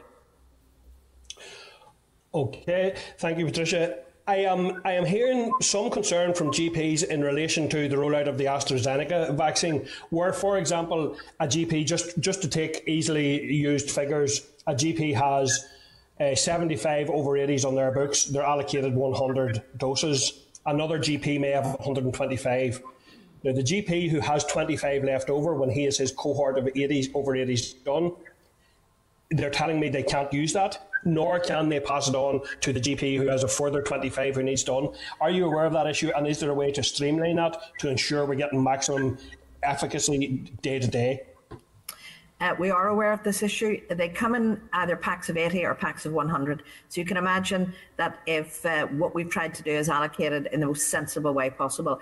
So it may be possible that uh, uh someone who had 125, the example that you've given, um, we should now have allocated enough for him to cover that um, that group. And what we're advising from this week is for those GPs who have vaccine left, they should start to vaccinate their over 75s. So every GP should now have enough to vaccinate their over 80s. Um, we can't have GPs share. That is part of the licensing of, of MHRA. They do not allow uh, GPs to become distributors of any drugs. Um, so it, it's a control issue. So we're acting within that legal framework. Okay, thank you. And the final quick one from me then, Patricia, is I have been approached by, by numerous people, but but uh, just to give one example of a person who has applied to become a vaccinator. He, this this this gentleman is a previous nurse of long years' experience, had engaged with the system, hadn't gotten acknowledgement for a period of time, when he did get an acknowledgement, there was a series of bureaucratic hurdles that were that were placed in his way, to the extent that he finally dropped out of the system. And I'm hearing a lot of people have tried to become vaccinators. Now, I'm aware this is also a problem that appears to be raising its head in relation to return to practice more generally with nurses. But in order to keep our nurses on the front line, it obviously would make sense if we could get more vaccinators in and not draw from that same pool. Are you aware of that issue? And is there anything being done to combat that? Uh, yes, thank you, Chair. We are aware of the issue, and we've got a team um, working through the PHA. We're working very actively on this. There are a number of steps. I fully understand that um, an individual returning to practice will feel they've had years of experience, but there are requirements around the safe administration of vaccines and the understanding that for some people there may be an allergic reaction. Therefore, they need to understand and identify that they need to be able to deal with an anaphylactic reaction. So therefore, their resuscitation training needs to be up, uh, uh, up to date, uh, uh, even at a basic level. So there are some things that even for experienced individuals, they need to be able to do. Uh, and the team at PHA um, have worked through, they've had a lot of people who've stepped forward and they've managed uh, to both screen them and interview them. And quite a few of those are now coming forward and into vaccination program and importantly to start to support the GP program as it rolls out. So I'm very disappointed that the experience of an individual. I know it's frustrating, but we do ask people to be patient about it. We will get through these and and and, and for people not to give up.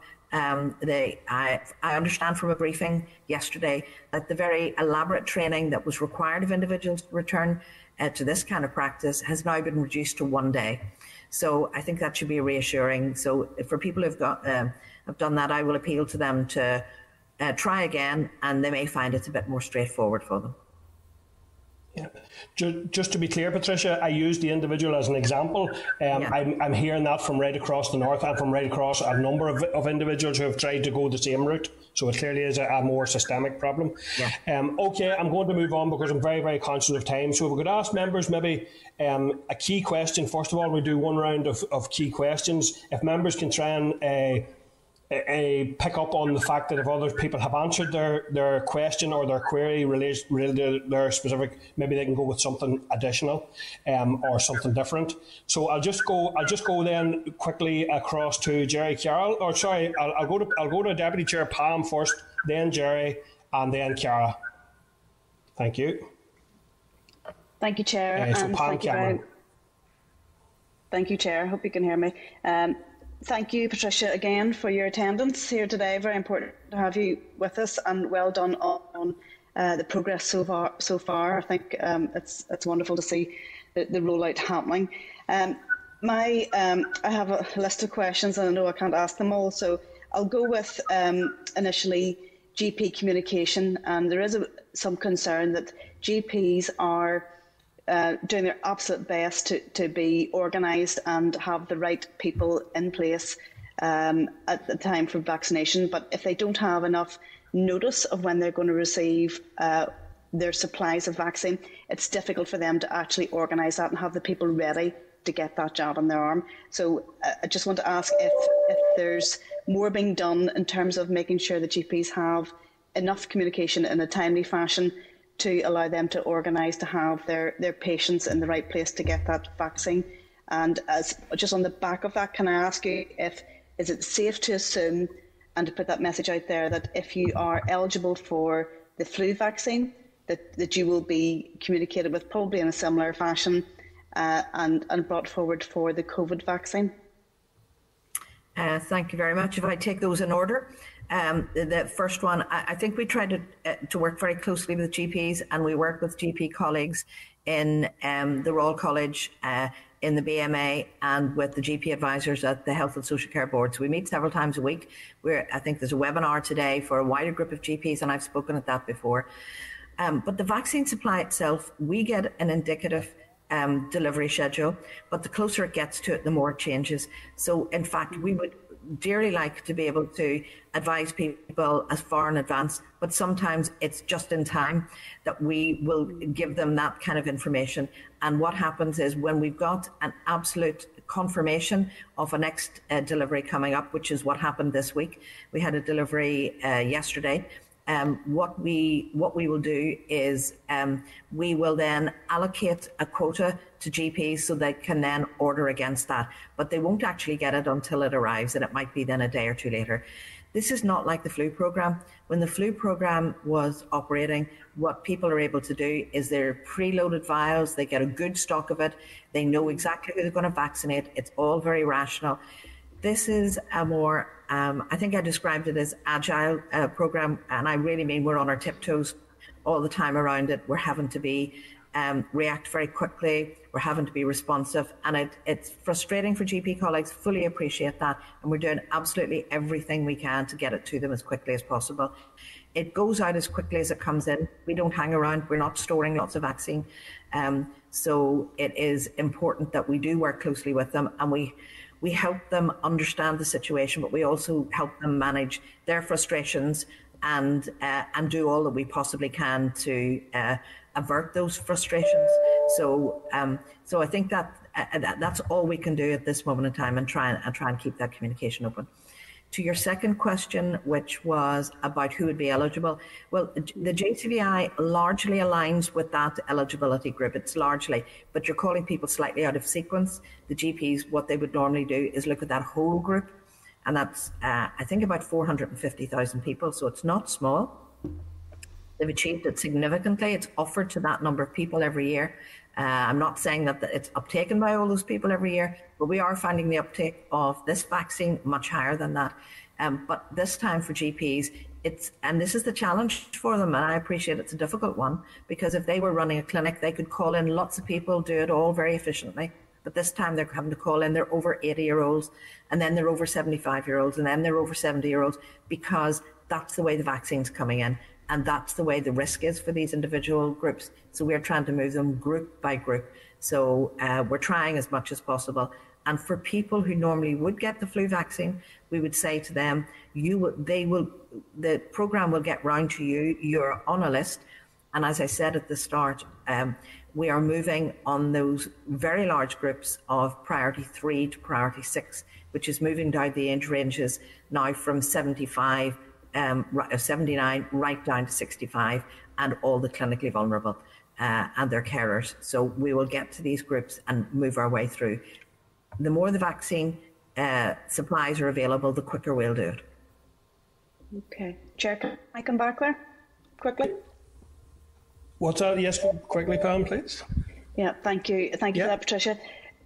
Um, I just wanted to ask in terms, obviously, the vaccine is not available to children, certainly not to under 16s. Uh, but there are um, a certain amount of children under 16 year olds who are clinically extremely vulnerable. Um, do you know if it's being looked at to see whether uh, the vaccine could be made available to the immediate household or carers, um, and also maybe to um, to special educational needs teachers and school staff who are surrounding those clinically extremely vulnerable children uh, by way of a protective bubble? Yes, I think uh, carers will, will come into uh, um, priority group six, so we should get to them um, sometime later, um, but not immediately. Um, so anyone in that uh, caring role will get that get the vaccine. Um, uh, I think they're keeping under review whether children get it, and anyone who's extremely clinically vulnerable, who's under the age of uh, 16, I think there'll be an individual assessment made about whether they should have the vaccine. And we'll wait for further advice from JCVI about that. Um, in terms of those who are working with those vulnerable populations, anyone who's involved, um, where there might be um, uh, aspirating procedures, will already have been offered the vaccine. Um, but the wider group of those who have contact with them, such as teachers and others, we're waiting advice for that and uh, whether they can go ahead and vaccinate. As I said, once JCVI will give us that approval and that uh, uh, advice, we will um, call them forward for, for vaccination. That's excellent. Yep, thank you. Thank you. Thank you, Patricia. Uh, I think we're still getting some now. We're still hearing a wee pinging match um, going on there. So maybe if you could mute or turn off your email, um, because I think everyone else is on mute, but we're hearing a, a, a, beep there frequently. So maybe just mute or turn off your email, please, and I, will then go across to uh, Gerry Carroll for our next question. Go ahead, Gerry. Thanks, Chair. Patricia, can you hear me okay? Chair? Yeah. Yep. Thanks, thanks, Patricia. Uh, Patricia, my, my, question relates to the, the delay in the second dose. Um, I've raised this uh, of the Pfizer vaccine. I've raised this uh, consistently, and I think at the very least, medical advice is split uh, on it. And I'm concerned that we may just be, you know, forcibly or or uh, going along with the the Tory approach to this. And I note in, in Israel a country that's obviously disgracefully denied vaccines to the Palestinians. But uh, in Israel, they've expressed serious concern about the delay of the second dose uh, and the efficacy of that. Um, how, how confident are you uh, in that process uh, and that the delaying of the, the second dose of the, Pfizer vaccine um, is safe and is the correct uh, approach? Uh, thank you, Gerry. Um, I've, I've uh, aware of the media reports about the experience in Israel, and uh, as I understand it, the Joint Committee for Vaccination and Immunisation are considering that evidence, and I think have been directly in contact with um, the Israeli authorities to try and understand uh, what that evidence will be. And I suspect that they would then, well, it would be the normal process, uh, they'll then review it and they may or may not issue further advice to us about it. So, I mean, our responsibility in the vaccine programme is to act on that advice. I don't think any of us feel that we're the competent authority to say what the best uh, um, uh, approach to this is. Um, but what I would say to you, Gerry, is that the opportunity that the delay in the second dose is given. I did a calculation um, uh, four or five days ago, and I think we had vaccinated an extra 48,000 people that we couldn't have uh, been able to vaccinate um, if we had been doing second doses at this point. However, whatever the scientific advice that comes forward, we will follow it uh, in the vaccination programme. And I suppose uh, I would want people to have confidence that we will do the very best that we can and we'll act under that advice and as quickly as possible under that advice. Thanks. And just a quick follow up. Thanks, Patricia. I mean, it may well be safe, uh, as you indicated, but I think there's concerns being raised uh, by, by many uh, medical organisations. And I'm just concerned that uh, this uh, is a pattern that we're just following blindly the approach in London. Uh, and actually, this could, have, could, emphasize could, have long term effects, not on the spread of the virus solely, but to people who are COVID deniers wrongly. But this could uh, sorry, vaccination uh, deniers, and this could speed up some of the kind of warped uh, and untrue uh, comments. So I think it's, it's very, very serious stuff. Uh, just then, I think the education workers and teachers, the fact that um, SEN schools are still opened as well, I appreciate you're waiting on uh, direction from JCVI, but I think they need uh, clarity as soon as possible um, on where and when they're going to get vaccinated. Uh, like I said, especially as um, schools, uh, SEN schools are still open, and uh, there may be further news on, on other schools. So I think that it needs to be a priority as soon as possible. Thanks. Thank you. Thank you, Gerry. And just to, just to indicate to members as well, um, we will be having the Minister joining our meeting on the 11th of February, so that's another opportunity to pick up on issues and um, Patricia, I'm sure if there are outstanding questions after the session, that we can feed those through to you via the committee, and that, that we get a response on that. So those are those are other other avenues as well. So I'm going now. Then I have an order now. I'm going to Pat Sheehan, then Jonathan, then Órlaithí, then Alan, then Paula. So that's the running order at the present time. I'm going then now to Pat Sheehan. Go ahead, Pat. Okay, thank you, Chair, and thanks, Patricia, for coming in this morning. Patricia, um, the, the vaccination programme is obviously very welcome, but serious concerns have been raised that given the high level of transmission of this virus within the community, the greater the chance uh, of a mutation that becomes uh, resistant to the vaccine. And I'm just wondering, first of all, have you have there been any discussions with you around that possibility, and what are the contingency plans?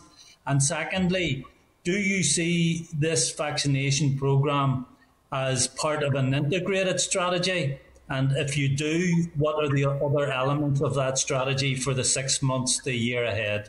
Thanks. Uh, thank you very much, Pat. If I take the first question, which was around the uh, efficacy of this uh, vaccine, as far as we're aware, and as I've been advised, I think this vaccine is effective against the variants at the moment. That isn't to say there wouldn't be a variant that would emerge that it would be less effective with. However, that's something that I believe, I'm not directly advised this, but I believe the companies are aware of that and will develop uh, the appropriate amendments to the vaccine. This is a continuous process. Um, the, the pandemic itself has been a learning process. The vaccine, as it's deployed, is a learning process, and we're aware that manufacturers do um, change and amend and revise, as indeed happens every year with the flu vaccine. They do have to change it for the strains each year. And so I'd be confident that uh, whatever comes, I think the, the, the speed at which they've been able to do this would be one that could meet our requirements. Uh, the second, which is about an integrated strategy, well, clearly it is part of a, a, a, bigger a bigger picture. What I indicated at the very beginning was this, this is a five phase plan, and uh, the fifth phase is a continuous and uh, an expectation there would be an ongoing vaccination program. Uh, in the same way that the flu vaccine is each year, we're not quite sure what the interval might be for this uh, um, COVID 19 uh, vaccine. It may be a booster at some other interval, but we expect that as this rolls out, as they do the antibody testing, as they follow up individuals, as they look at the impact of who gets ill, how ill they get, they may give us advice on the type of vaccine that should be targeted to an individual group or a particular vulnerable group. Um, and I think that will inform the annualised uh, programme, whatever that will be. So you're quite right, it needs to be part of a continuous process. Yeah, well, it's not so much continuous, and, and I understand that in regard to vaccination. However, what I'm concerned about is if there if there is a mutation that develops uh, resistance to the vaccine, and the manufacturers have to tweak the vaccine or revamp it or do whatever. That may make it may take time, uh, and to have that whole new vaccine rolled out may take time. So in the meantime, we need to have other measures apart from vaccination. I mean, I would be very concerned if we were just putting all our all our eggs in the vaccination basket. So I'm just wondering, what are the other elements of this integrated strategy? I don't think I'm the person to ask for that, and I'm sure that when you have an opportunity to talk to Minister and CMO, they'll be able to advise on that. But what I should say to you, Pat, is that the advice that is given to anyone who gets the, the vaccine is um, that you continue to take, be socially distanced, you wash your hands, you wear a mask or face protection, uh, you know, that you still take those uh, protective measures because it takes a while for immunity to build up. It will not be effective with every single person, although we hope that anyone who is affected is much less affected than they would have been prior uh, to the vaccine. So they have to take all those protective measures. What will make a difference is a reduction in community transmission. That is the big thing that will make a difference. Um, the vaccination will protect okay, you, but those are wider questions. Yeah. Okay, thank you. Thanks. Okay, thank, thank you. Um, sorry, I, I actually should have brought Cara in after Gerry there, so I'll go back to Cara now and then I'll go to Jonathan or Leah, Alan and Paula. So Cara Hunter, go ahead, Cara, please. Thank you, Chair. Uh, and Patricia, thank you again for being here today. Uh, I spoke with you on Tuesday uh, and you provided uh, great clarity around a lot of the issues uh, I was curious about. Uh, I'd just like to make a comment on Gerry's um, comments earlier, I absolutely agree. I think it's really crucial that we seek uh, more clarity around, um, you know, the reports from Israel this morning, and I think access to that data will help us, you know, scrutinise efficiently and support the Department of Health in tackling this virus. Um, but, but, but Patricia, my question um, it surrounds. I spoke with a mental health charity earlier in the week. Um, and their mental health counsellors were curious just around what considerations have been given um, regarding you know staff that are providing mental health support who aren't in the grouping for HSC staff. Has there been any consideration given um, to them because they're working uh, and engaging face to face, but um, aren't included in that grouping? Thank you. Thank you, Cara. Uh, well, we have moved beyond HSC staff, and we've done that some weeks ago. And uh, we moved on to groups that provide services on behalf of the trust on behalf of the PHA or the board. So most of those are in the voluntary and community sector. So it will be things like Praxis, it will be other um, uh, charitable organisations. So some should have been called forward already for that. So maybe the individual isn't aware. We've worked very closely with NISCC, um, who is the registrant body um, for a lot of those social care workers uh, to make sure that they um, are aware that they can um, uh, come forward for vaccination. So uh, people should have had notification of that already. Fantastic. I can go back to them with Thank that you. then. Thank you, Patricia. That's me. Okay. Thank you, um, Cara. And then moving back to the Senate chamber there to Jonathan. Go ahead, Jonathan, please. Thank you, Chair, and thank you, Patricia. And I'm not here to be critical of the programme whatsoever. In fact, I want to congratulate Patricia and the team in the efficient way in which you have started out this programme.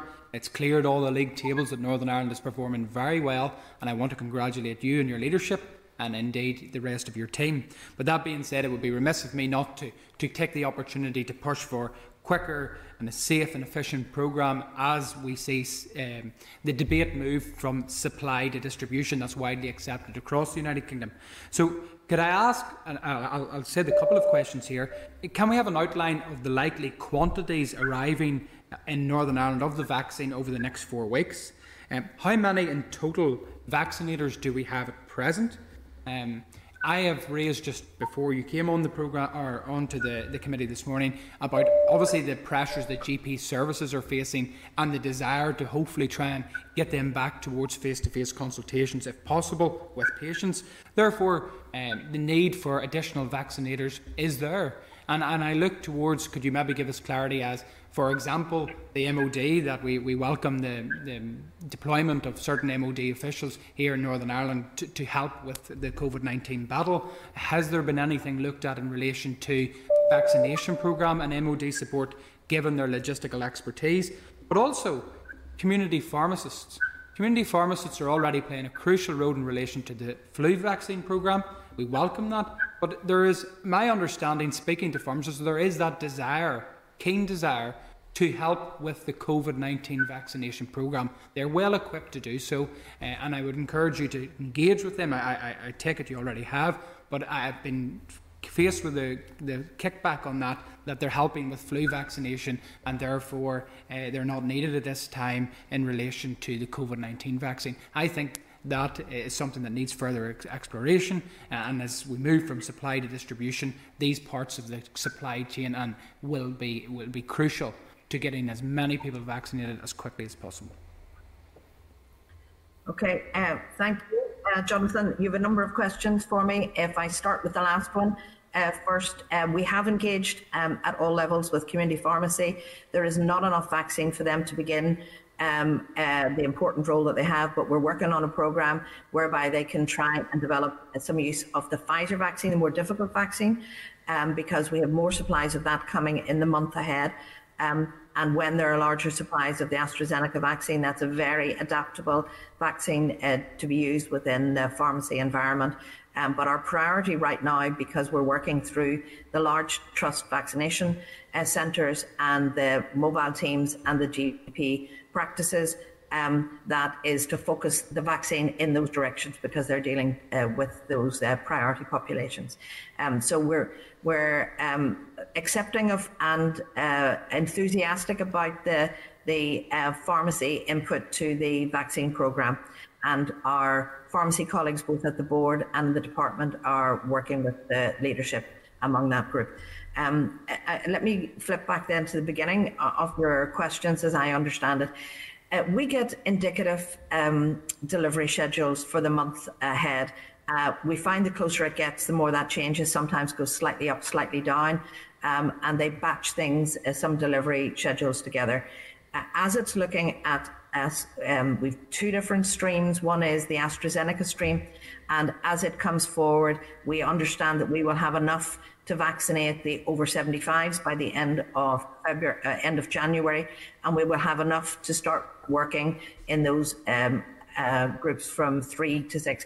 I think it would be misleading uh, for me to give you detailed information about it, apart from that it's it may be commercially sensitive for the um, distributors themselves or the vaccine vaccination uh, uh manufacturers themselves. The other uh, principal issue is that it may not be exactly as I would set it out today for you. But we also have some vaccine coming from Pfizer, very steady supplies from Pfizer. As you know, it's been uh, licensed uh, in December, therefore has a well-established manufacturing um, rollout. AstraZeneca is more recently uh, um, established. So, so far we've only had two deliveries from um, AstraZeneca, which has allowed us to vaccinate those important uh, over 80s and then starting on the over 75s. Um, but we believe that we're going to get a steady supply. I can't be exact with you about it. This is part of, I think, to in answer to one of the earlier questions. This is the art and the, as well as the science of working with the GPs that um, we will not know um, exactly until potentially a week before. So although we've got that indicative schedule, uh, that's the way it is. But we're we're we're using it as fast as we are um, engaging with it. Um, we have within the trust programs 550 um, vaccinators working within vaccine, uh, vaccine centres, but I think I reported to you earlier, we have um, upwards of 800 um, available to us that we are rotating in and out of that programme. There are 321 GP practices. There would be vaccinators within those. I wouldn't have the detail to hand of how many vaccinators. We also have an additional pool, uh, the regional pool, that we've got up to 100 people that are through and ready, and we've got many more that are in the in the process um, of, of that. We have no shortage of vaccinators. That is not what is holding us back. The, any um, restrictions uh, will be on the uh, uh, vaccine itself, and the key issue for us uh, will not be running 24-hour centres. We do not need assistance from outside. We do not need uh, those additional vaccinators. We need more vaccine. Well, if it does come a case that supply uh, does indeed increase in the way that you anticipate, I think it would be imperative for the committee to be given the earliest opportunity as to the quantity supplied so that we can properly scrutinise the programme as it's developed. If it ever did get to a case where supply was uh, was so good that we could get to a stage where 24 7 vaccination centres were appropriate, I think that's something that, that should be pr- pressed upon. I know it's happening in other countries around the world, and indeed, all of our desire, and I'm sure yours principally, is to try and deliver a programme as quickly and as safely as possible uh, to allow, in some regard, society to return to some normality. Okay, thank, thank you, John. Yeah, um, I'll take that as a, as a comment there, and if you want to say something that, uh, uh, Patty or Patricia, you can, but I'll bring in Órlaithí Flynn for her question then. Orlia, go ahead. Thanks very much. Um, Patricia, maybe just to follow up a wee bit on one of the points that Jonathan made. So, on the issue of community pharmacy um, helping out with the vaccination programme, um, because obviously that will be a beneficial addition um, to, to, to the programme that you are rolling out. So, you have mentioned that you are um, working on a programme for the Pfizer vaccine, that maybe community pharmacists can assist and help in that. And did I catch you right that that, that may be rolled out um, with that community pharmacy support next month? Or do you have any sort of firm deals when you will start to introduce the community pharmacists to give you a hand? Uh, uh, thank you very much. And can I just follow on the last uh, comment to say, if there's any ideas that would get this vaccine out quicker, we'll take them. We'll do them we'll think of everything. So I, I, I, think we're happy to be pressed. We're happy to have suggestions made, and we're happy to look at what works anywhere um, uh, for us. And so for community pharmacy, I think I gave it by way as an example. It is a difficult vaccine. It comes in very large packs, so it would not be suitable for a lot of local uh, community pharmacists to use. So it may only be those larger companies, and I think there's some discussion underway, and that would be it's probably a four to six week lead in before they could get the systems in place.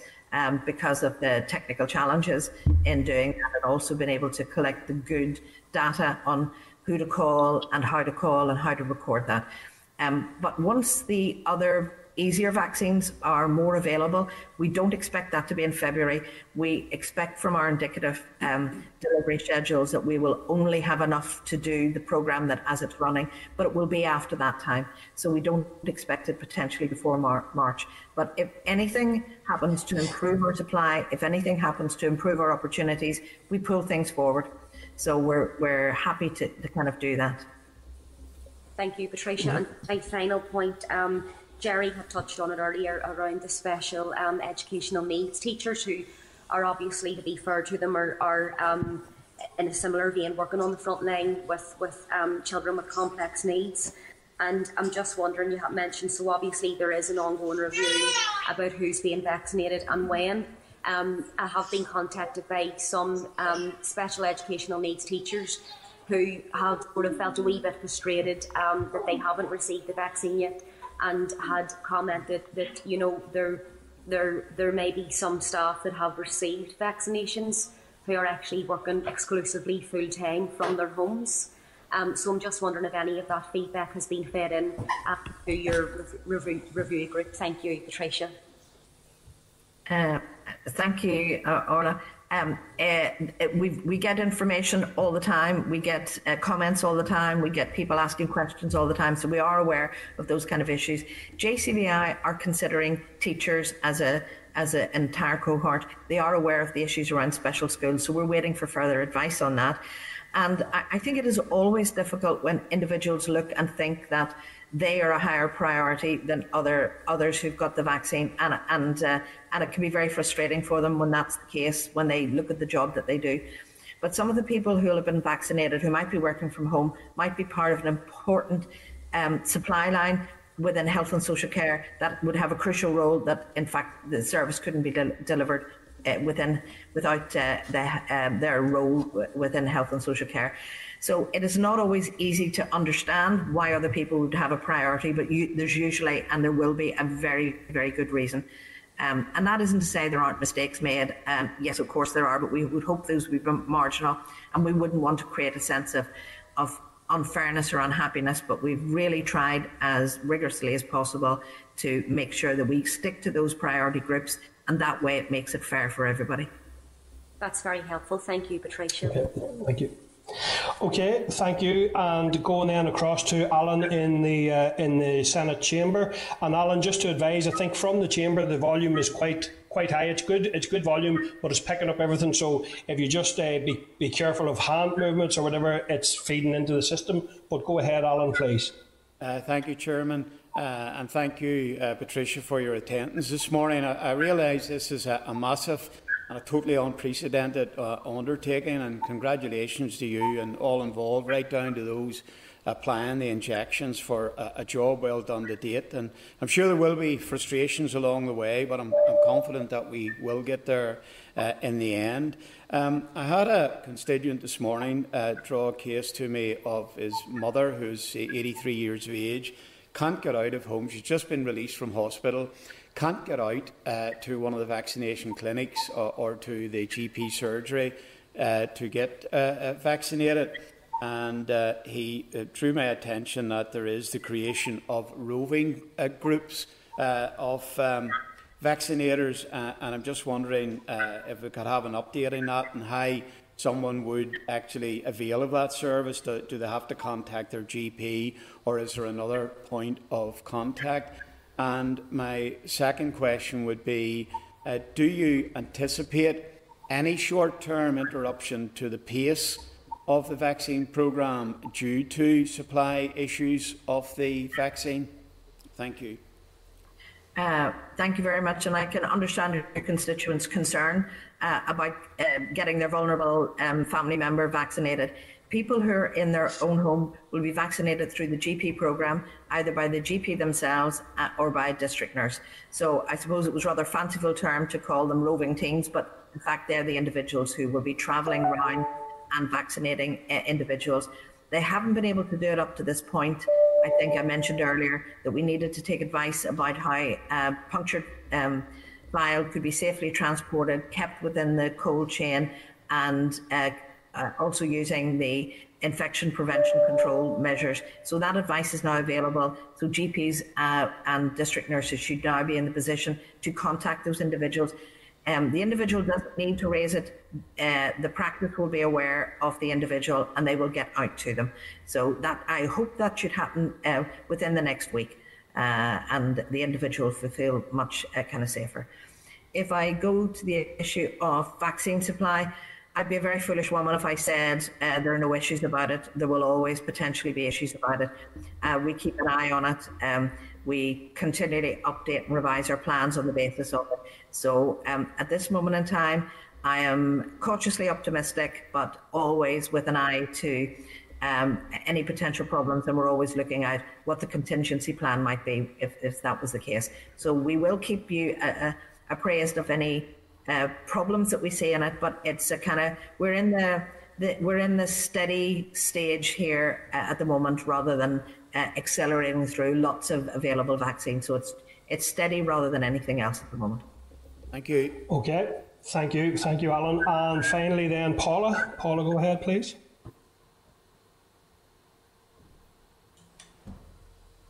Um, good, good afternoon now. Um, thank you, Patricia, for your contribution this morning. I purposely went last because I had a long list, and thankfully you've you've covered everything apart from two questions for me. Um, well, the first one very much actually picks up on um, the issue that Pam raised around carers. That this morning was the first time that I had heard that carers of under 16 CEV um, were actually going to be included in that. Many of the constituents who've contacted me are saying when they contact their GP surgery they're not even um, aware that um, they will be under um, priority six. There's still a bit of a question over whether care partners will be uh, included, and many other carers who, as you know, are very vulnerable, very isolated, and are looking for answers at the minute. Um, and they're not getting their GPs. Obviously, they're very overworked. Is there any chance that you could pull together a single leaflet to outline for carers how and when they are going to be vaccinated and their loved ones. They've had 11 months of pure stress and anxiety, and I think that that would be very, very welcomed.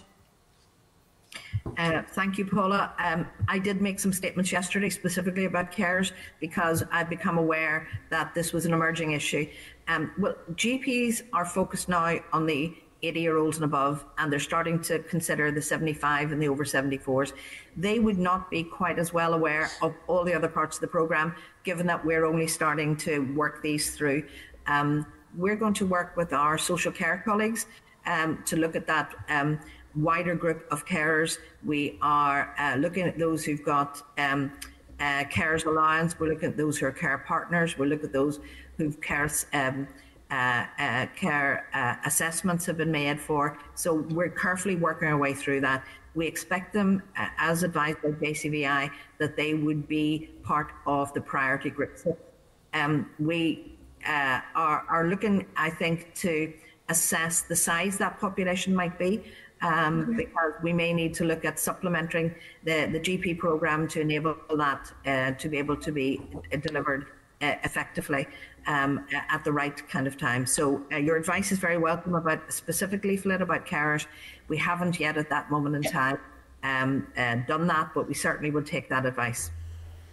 Um, thank you very much. Um, the second question is around the, the, people who work in the COVID testing centre. I am not sure whether it's every COVID um, testing centre, but I was aware that one um, that the people who are operating it have not been vaccinated. Can you please give me an understanding of when they will? Because obviously they're they're a very vulnerable group. Thank you.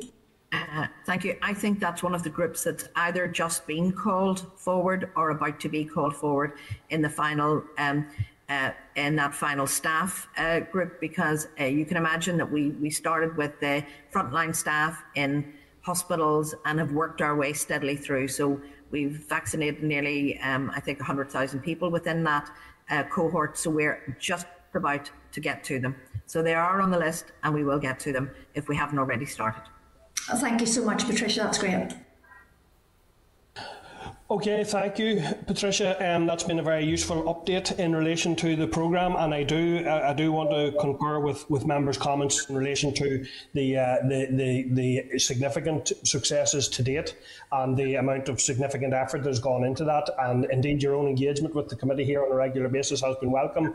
Um, so I want to thank you for that, and also um, just just a very uh, quick final comment really around. Well, actually, I'll, I'll make it a, qu- a quick question. Um, is there work ongoing with community settings in the expectation that we may get further uh, availability of supply? So, is there contingency work that can be done in preparing community groups? You know, in terms of so that when the supply comes available, we're not then starting the training, or indeed providing freezers in, in strategic locations that might accommodate the rollout of additional rollout. Is that ongoing? Well, we always keep it under review, and um, we work with the support of our community colleagues, and we have members of the council and the leads within Northern Ireland who sit on quite a number of our groups, and they're aware of our planning. They are always making good suggestions, and they're aware of the the the, the potential that we would open other centres. So they're working very closely with us, and we're looking at um, the volunteer sector of how they can support it because there's roles other than uh, just vaccinators. You'll understand if you're bringing a large number of people, you have to keep them socially distant, you have to make sure they park safely, and all of those things. So we're always keeping that under um, uh, consideration. And we are looking, um, and it's probably beyond February, um, Chair. Uh, to when there might be more vaccine available that we will ramp up and uh, so we're preparing that at this moment in time. Yeah, Thank you, and I appreciate that. And I know there are there are sporting organisations, GAA clubs involved in the testing thing. Several uh, across again across the north, many of them have contacted me to say they would be delighted to help out with the vaccination program. So I know that uh, sporting organisations, particularly, and there's, I think it, it improves the whole community buy-in and the sense of social solidarity as well when you're when you're doing it on a community level like that. So I would welcome any developments in that. But listen, thank you for that, sure. Patricia, and good luck in the time ahead uh, with with the obviously the very important work. It is indeed, indeed, a significant element of the of the uh, of the reaction, along with all of the find, test, trace, and all of those other measures which remain until such times as as we can eliminate this. Th- those remain key elements along with with the vaccine. So thank you for that, and thank you for attending our committee this morning. All thank the you. best. Apologies apologies for the sound quality. Not sure. I'll try and fix that for the future. Thank you. Okay. Thank you, Patricia. Okay. Thank you. Okay, um, members, thank Sure. you for that. So, Can you hear me now? um, members, we're going now to. We have a number of of uh, SRs, just uh, allow me to check something here Chair, before I you, move can you, on. can you hear me? Yes, Jonathan, Yeah, go ahead. No, sorry, I just I wanted to say before Patricia left, but perhaps you could maybe pass it on. Um, she provided a very useful graph there and some statistics that aren't in the pack. It would be useful uh, for committee members to receive that. It was in relation to number of vaccines uh, supplied, etc. Uh, I know that's a rolling thing, but I, I think that sort of graph data surely we as a committee should be receiving that as that's um, I, I guess from what you're saying that's rolled out every day I, I don't see why the committee couldn't get a copy of that Yep, we, we will we will ask for that to be forwarded. Yep. Chair, Chair. Yes, was who's that? Yeah, If I'm Paula. sorry, I keep getting my camera wrong. Um, it was actually emailed out um, mid morning. Jonathan, you maybe just haven't checked your inbox. I haven't So no. we didn't have it. that's brilliant if that's the case no maybe, maybe just this one Paula or maybe if they're doing that daily or whatever maybe we could put a request for, for that email to be sent but I, I haven't looked at my emails today because I've been on the committee Yeah, no, no, I, I think it was just what um, Patricia referred to this morning, but I totally agree with it. It'd be good to have a regular um, supply of that. Thank you. Yeah, yeah, we, we will ask for that. There's a couple of other items of correspondence in members relating to the vaccine, which I just want to deal with now before we move on to the SRs. So, are members content to note the correspondence from the, the BDA, the British Dental Association, regarding COVID 19, which is included in the packet 6.2? Are members content to note that correspondence? Yeah, members content, thank you. Um, and are members content to note correspondence at tab 6.4 of table papers from the Committee for Education regarding prioritisation of COVID 19 vaccination for staff in schools and special schools? And I know that we have, we have touched on that a, a number of times this morning, but are members content to note that correspondence? Yes, members Chair. are content. Yeah, go ahead, Pam. Chair. Yeah, thanks, Chair. Uh, just to say, yeah, we did touch on that, and I think I would like to just put on record, and maybe we should send our thanks to Patricia. I think that was a really, really good session, and I think she was very forthcoming, and she gave us any information that she had, whether it was in her remit or not. I think it, was most helpful, and it'll probably be very enlightening for all those questions out there in the community as well. So I wanted to pass on, on thanks to her for that. But I think, yes, the issue around, especially around special educational needs and those clinical, clinic, extremely vulnerable children, it's good to know that actually JCVI are continually looking at this issue. And, and let's hope that, um, that, that something comes out of that because we completely understand where the minister's coming from, where he doesn't want to be uh, pushing people down the vaccination list, li- list who are who are vulnerable. Um, none of us want that either. But I think it is important that, that we look out for those children who, who can't be vaccinated at this, at this time or that still be considered. So just want to put that on record. Thanks. Thank you, Deputy Chair. And I just want to clarify, I should have said there in relation to the first item of correspondence, it's the British Association for Private Dentists. I had said BDA incorrectly, so it's the British Association for Private Dentists, but I think members would still be content to note uh, on that basis. Okay, members, thank you for that. We are going to move on then to uh, a number of SRs which we, we need to deal with before we move to our, Sorry, to our uh, committee. Are, are you, Go ahead, Pat. Are, are you finished ahead, with correspondence? Finished with what, Pat? The correspondence? No, we, no, no, we're only dealing with those items that relate to vaccines. We will be coming back to the main correspondence section. No bother. Okay. Okay, members. So moving on then to to uh, statutory rules. You recall, members, the committee deferred its consideration of two of the statutory rules regarding travel restrictions at last week's meeting. Uh, that was in order to seek information from the department on the evidence behind the reduction in the self-isolation period from 14 to 10 days.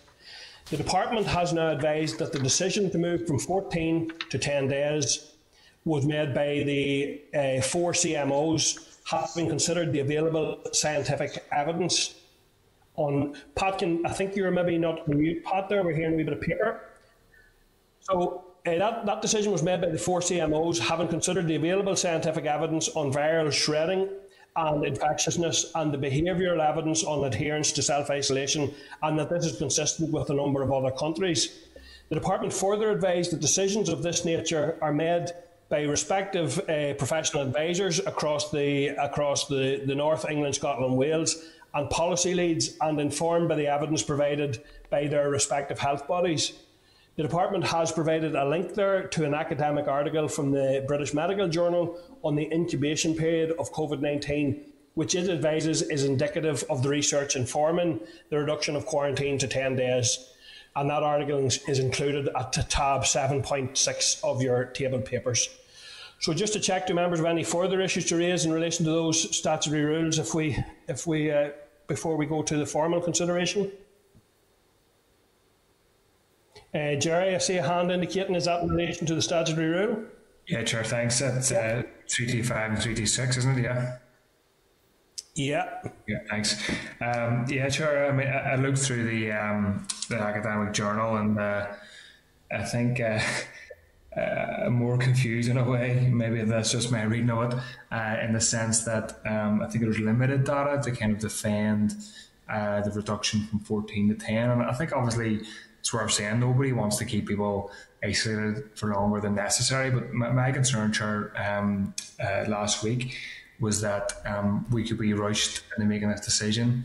Um, I mean, the fact that last week we weren't really presented with any rationale uh, at all, uh, bar the bar the statement or the comment rather that the CMOs uh, kind of uh, endorsed it is very very worrying. So, uh, and, and, my understanding, Chair, is is the um, the issue around there's an issue around compliance that there's a perception or a belief that compliance kind of maybe uh, wanes after um, seven or eight days or whatever the, the day is.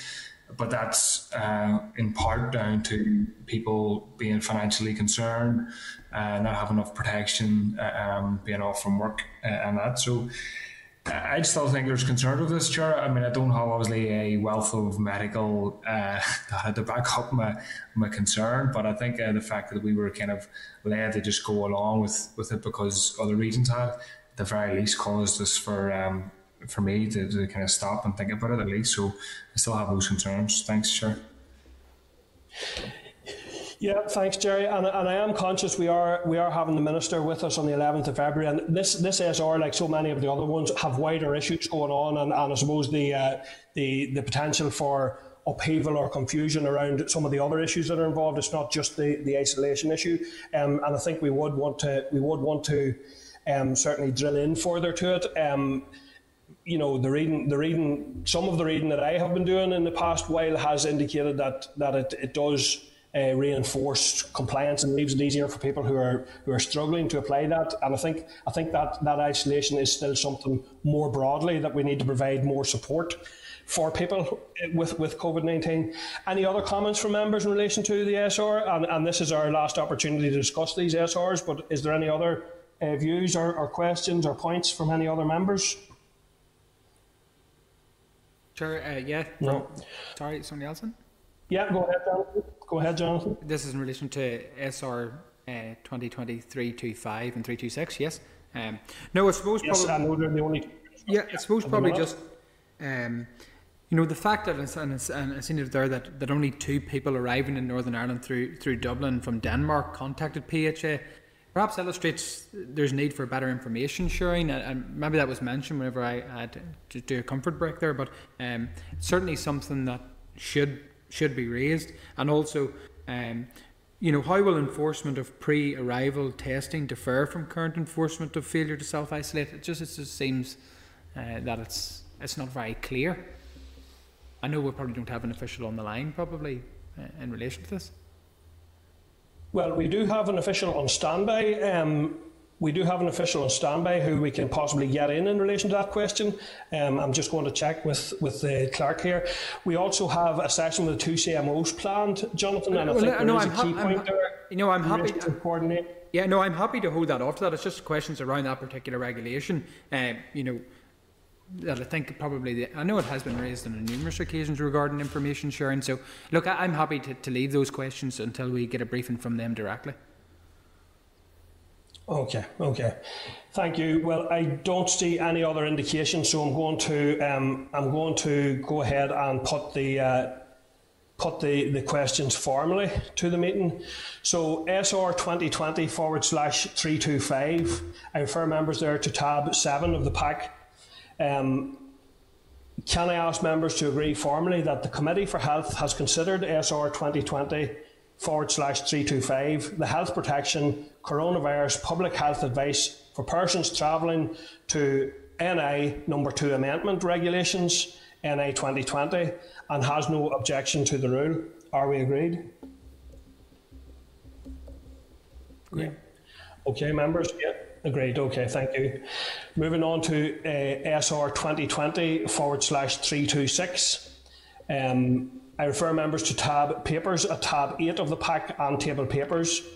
Um, can I ask members to agree formally that the Committee for Health has considered SR 2020 forward slash 326, the Health Prevention, Protection, Coronavirus, International Travel Amendment number 25, Regulations NA 2020, and has no objection to the rule? Are we agreed?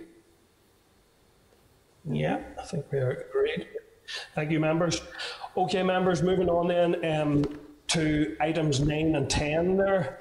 Uh, so those are both Food Standards Agency statutory rules. Um, the second rule actually revokes the first rule in this case. So members, uh, hope members, may, I'd like to check if members are content to hold any questions until the replacement SR is led. So essentially, we're not dealing with an SR that's going to be led here. There was one laid, it's now being revoked, and the second one we're considering in, this section is the one that revokes it, and we will then have have officials attending to to uh, outline the new SR. So, are members content to proceed on that basis? Yeah. So I refer members to tab 9 of your pack there for SR 2020 forward slash 310. The Food Standard Agency has advised that this SR contains drafting errors and has been revoked. The FSA further advised that the SL1 for the replacement SR will be with the committee in the next few weeks. Are members content to note that? Yeah, thank you, members. Uh, SR 2020 forward slash 341. The Food Standards Agency advises this SR revokes the previous one I just mentioned, uh, which is SR 2020 forward slash 310. The examiner of statutory rules has advised that the rule was laid in breach of the 21 day rule, but that she is content that a, satisfactory explanation has been given. Uh, have members any further issues they wish to raise in connection with this statutory rule? No, thank you, members. So then, uh, if not, can I ask members to agree formally then that the Committee for Health has considered the addition of vitamins, minerals and other substances amendment revocation regulations NA 2020 and has no objection to the rule. Are we agreed? Yeah. Okay, members agreed. Thank you. Moving on then, members to item uh, 12, 11 and 12. Um, the next two agenda items are health protection statutory rules. So, can I advise members, departmental officials are here to brief the committee on the provisions of these SRs. So, I would now like to welcome, I hope we have uh, with us here Ms. Liz Redmond, who is Director of Population Health, and Ms. Marion McKeever from the Health Protection Branch, who are both joining us by video link. Uh, can I ask broadcasting that those those uh, those officials be brought into the spotlight? Or do we need to take a short break, Clerk, to facilitate the. Can you hear us at all? Yeah. Can you hear yes, us? I'm, I'm, I'm hearing you, yeah. Yeah, You I'm not seeing you so far, but I am I am hearing but not, not seeing you so far. Who's that? Uh, is that Liz? It's Liz uh, and Marion McKeever. Okay, we I think you're coming up off. into the spotlight. Okay. Yeah, yeah, go ahead, Liz, please. Yeah, go ahead. Okay, great. Look, thanks for inviting us um, today to attend your meeting and brief you on these uh, two statutory rules. We're today considering number 24 and 25 amendments to the coronavirus restrictions number two regulations. Um, if you're content, I'll just set a bit of context and briefly summarise both these statutory rules, and then Marion and I can um, answer any questions you have. Is that okay if I just lead off on that? Liz, can I just can I just check with you, Liz? Your your camera's not doesn't appear to be working. Is your camera switched on at, at your end? We're just seeing a blank screen here at our end. Right. And also, Gerry, if I could ask you to to uh, take your hand down, Gerry, just so that I don't get. Uh, yeah. Can you see us So now? I'm still I'm still not seeing you there now. No, just Ah. just uh, We're hearing you clearly enough, and we, we can proceed. We can proceed. If, if we don't get to see you, that's fine. We can proceed. But I'm just trying to give broadcasting a minute or two to see if we can get the. Uh, your your camera's not switched off at your end, Liz, is it? No, we, we just I just experimented, switched it off and on, and when it comes on, we can see ourselves. So Okay. um, it, it's definitely on. Okay, um, and I wonder is the case that you need to reverse the, the, the camera? Is that possibly the case? Anyway, listen, we, we are hearing you. We are hearing you clearly enough, um, and I, I, I, maybe it's only me that can't see you, but I think we can go ahead with, with the briefing on based on the fact that we can hear you clearly. Yeah. All right. Go ahead with, with audio. Well, go ahead. Okay. Um, so uh, you'll recall um, from last week, uh, we talked to the committee about easing of restrictions that took effect from the 11th of December. So those permitted the reopening of places of worship, non-essential businesses, including non-essential retail, close contact service, driving, instruction, uh, various leisure and entertainment venues, including museums, galleries, libraries, and so on. Most of the hospitality industry had reopened at that point, with the exception of traditional non food pubs. Uh, outdoor sporting activity had largely reopened, although with a limit on numbers and restrictions remained for out- indoor sport. Um, Liz, sorry for sorry for Liz, you're you're a bit faint for members. I'm hearing you quite clearly, but some members are. So if you can just speak a little louder, or if you can turn your volume up a little, that'll be appreciated. Will do. Uh, can you hear me a bit bit better now if I of shout a little more? Yeah, I think that's a bit better. Yeah. Okay. Um, so uh, we, we did have still things remaining closed from the 11th of December, um, which included the traditional non-food pubs, concert halls and theatres, conference centres and nightclubs. They did remain closed and there were still restrictions on household gatherings. So that's where we were at that time. And the number R was below one. Um, uh, there had been a decline in the number of cases and hospital admissions and ICU occupancy, um, and it was anticipated that numbers would decline slightly but remain relatively stable until shortly before Christmas. However, the modelling of the epidemic at that time did anticipate that cases of COVID 19 would begin to increase again as soon as those restrictions were relaxed in December. And if the R value were to rise as high as 1.8, then additional restrictions would, would be required around Christmas time. That was predicted.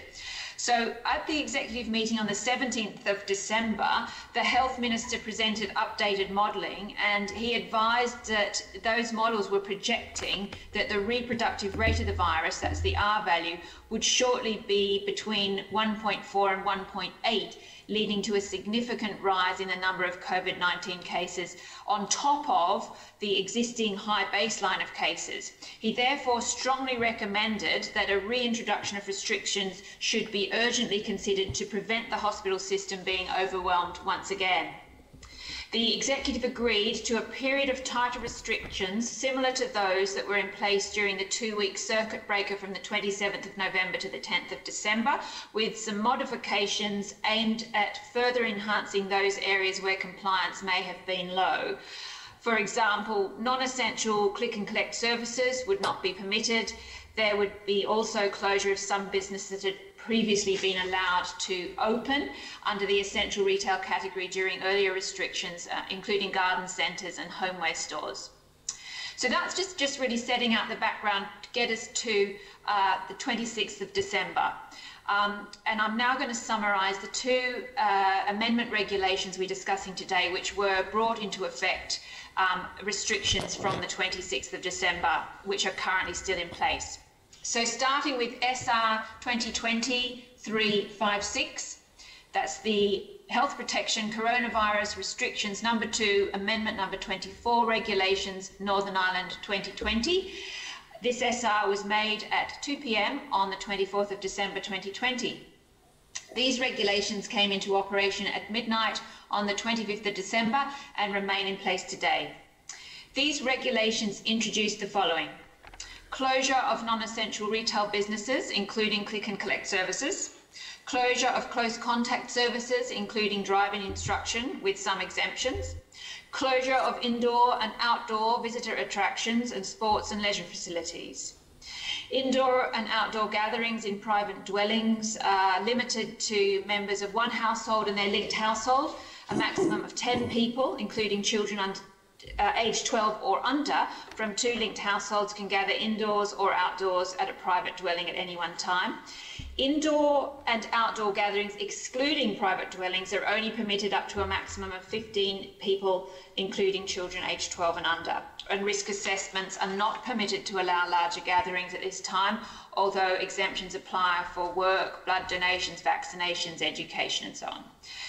There are restrictions on sporting events. Indoor um, sport is only permitted for elite athletes or for physical education in schools. Outdoor gatherings for the purposes of exercise or sport are only permitted for elite athletes, physical education in or for schools. If participants are members of the same household or linked households, or if exercise is taken by an individual and their carer or carers. Spectators are not permitted. Businesses selling food, drink, and intoxicating liquor for consumption on the premises must cease to do business, but may sell food and drink, including intoxicating liquor for consumption, off the premises. Any intoxicating liquor must be sold or provided in the manufacturer's original sealed packaging. Now, additional restrictions were uh, put in place between the hours of 8 pm and 6 am for a limited period from the 26th of December to one minute past midnight on the 2nd of January. These prevented household mixing in private gardens or indoors in any private dwelling except for emergencies or for the provision of health or care services. These restrictions also applied to gatherings with linked or bubbled households.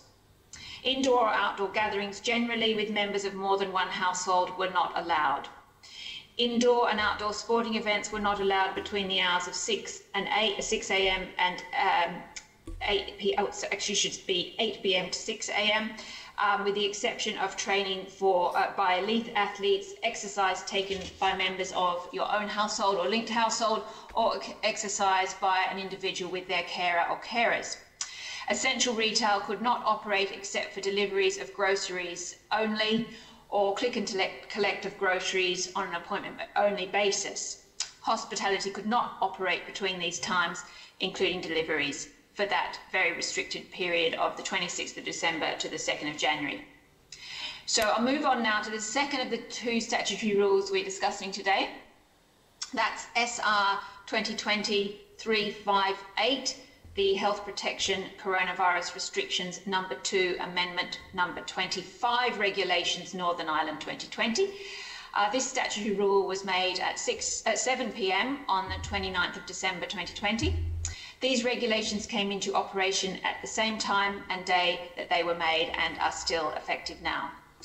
These regulations made the following changes they amended the text to permit taxi or vehicle hire businesses to operate during the period of tighter restrictions between 8 pm and 6 am from the 26th of December until the 2nd of January 2021. More, they more clearly defined the operating hours of businesses selling food and drink to prevent businesses from flouting the regulations by taking orders prior to 11 pm but continuing to operate via delivery into the early hours of the morning and they provided that the power to require people to return home would operate only up until the 2nd of January 2021. So I hope uh, that that just provides you with a summary of the contexts in which these regulations were made and a little bit of an outline of their content. Very happy to take questions. Uh, members will be aware that the scope of these reg regulations is far reaching across the responsibilities of many executive departments. So if we're unable to provide an answer, we're very happy to seek um, clarification from our colleagues in other departments subsequent to the meeting. Thank you.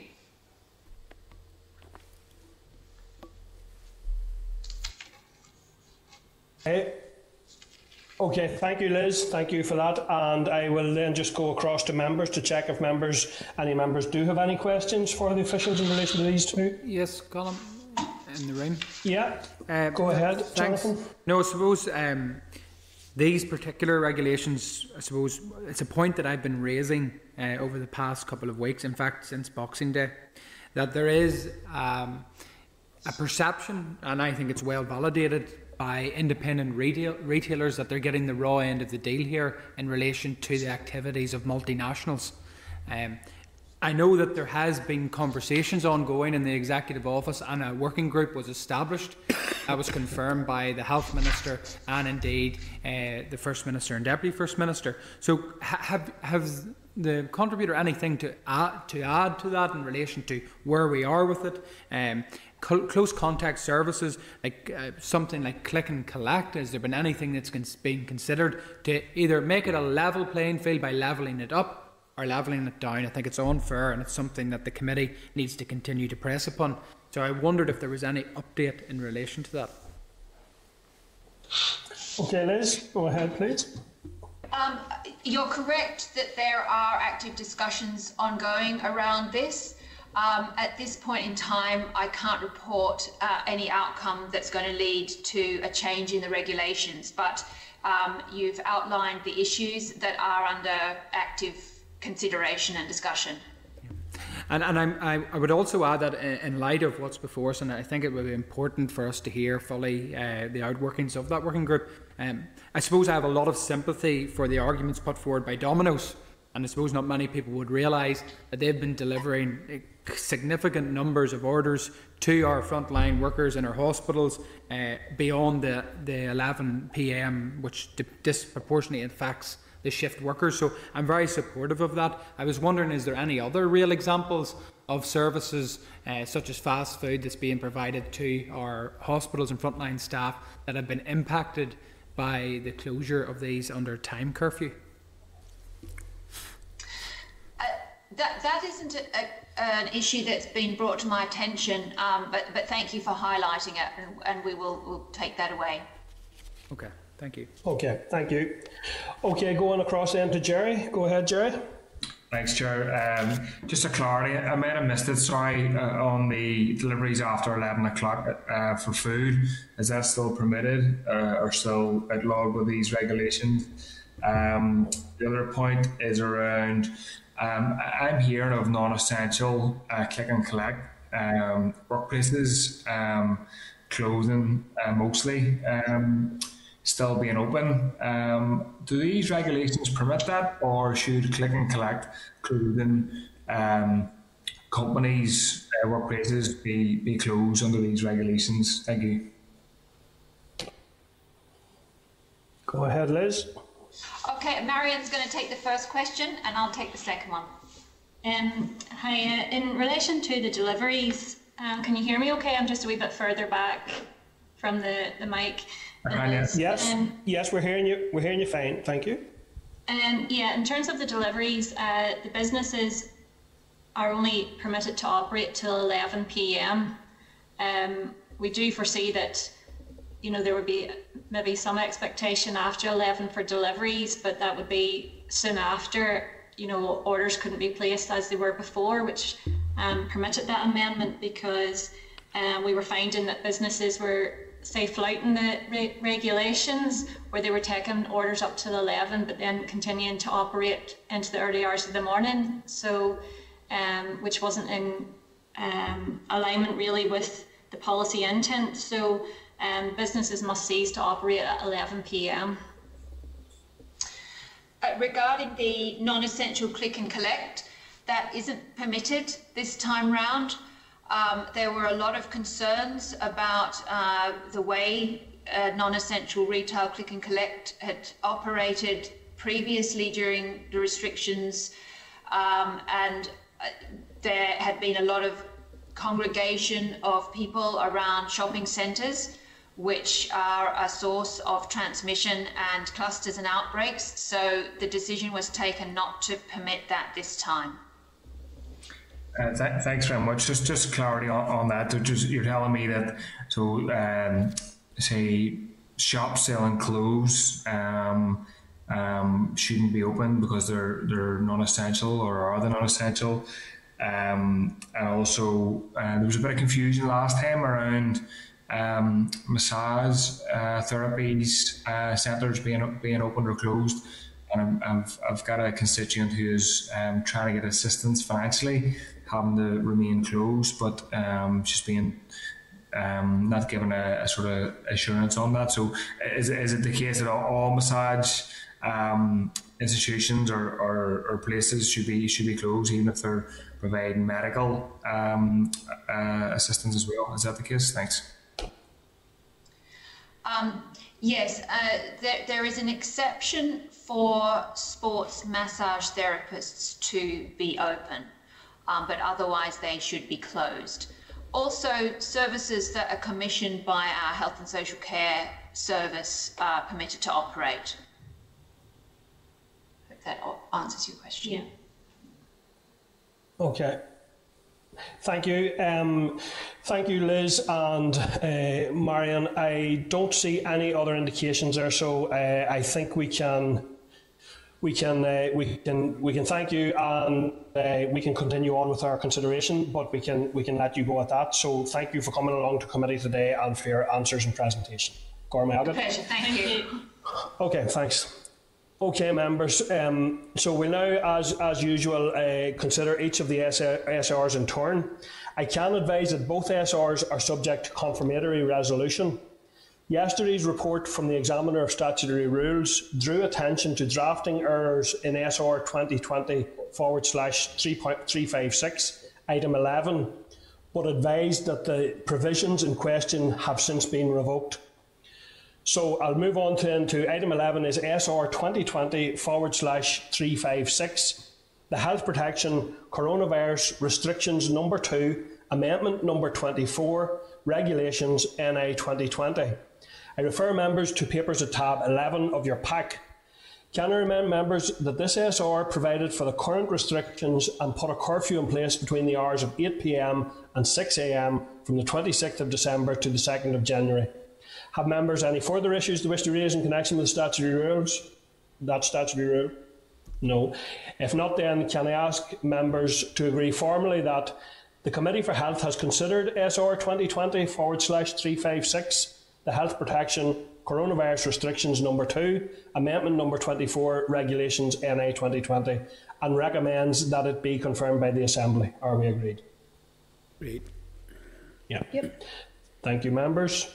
Uh, moving on then to the SR 2020 forward slash 358. Can I remind members that this SR made further adjustments to current restrictions as discussed and corrected some errors. So, uh, any further issues with that, uh, SR members? No, thank you. So then, can I formally uh, ask members to agree formally that the Committee for Health has considered SR 2020 forward slash 358 the Health Protection Coronavirus Restrictions Number 2, Amendment Number 25, Regulations 2020, and recommends that it be confirmed by the Assembly. Are we agreed? Yeah, members agreed. Thank you, members. Okay, members, we're moving on then to uh, item 13, which is our committee inquiry into the impact of COVID 19 on care homes and consideration of our report. Uh, members, I now propose that we go into a closed session to consider our draft report. Are members content? Content. Content. Thank you. Uh, could you press the red button, uh, Clerk, please? This is the Northern Ireland Assembly. Okay, members, so we're turning now to correspondence um, at item there 14. And I'll refer members to the correspondence at tab 14 of your packs and to the correspondence memo at tab 14.1. Um, there are a few items that I would like to draw members' attention to. So, first of all, item 14.2 is a departmental response in relation to the O'Hara report into hyponatremia related deaths. Um, any comment from members in relation to that? Yes, Chair, I'd like to comment. Yeah, go, go ahead, Pat. Yeah. Uh, I mean, this has been an ongoing issue now. I raised the, question a number of times with the Minister, and uh, I'm sure members will have seen the publicity last week around the uh, Chief Scientific Advisor, Professor Young, uh, taking a judicial review in London uh, to try to stop the GMC investigating his role in that hyponatremia issue. Um, I, I, some serious issues have arisen as a result of that. In fact, it has been reported that one BBC journalist was asked by someone from within the health department to remove a tweet uh, on the basis that uh, Professor Young didn't agree with the findings of the O'Hara report. Now, there are a number of issues that are arise as a result of that. The first is my understanding was that the department uh, had accepted the entirety of the O'Hara report. That's the first issue. If, if, if there are people within the department in senior positions who disagree with that, then we, we should be made aware of it.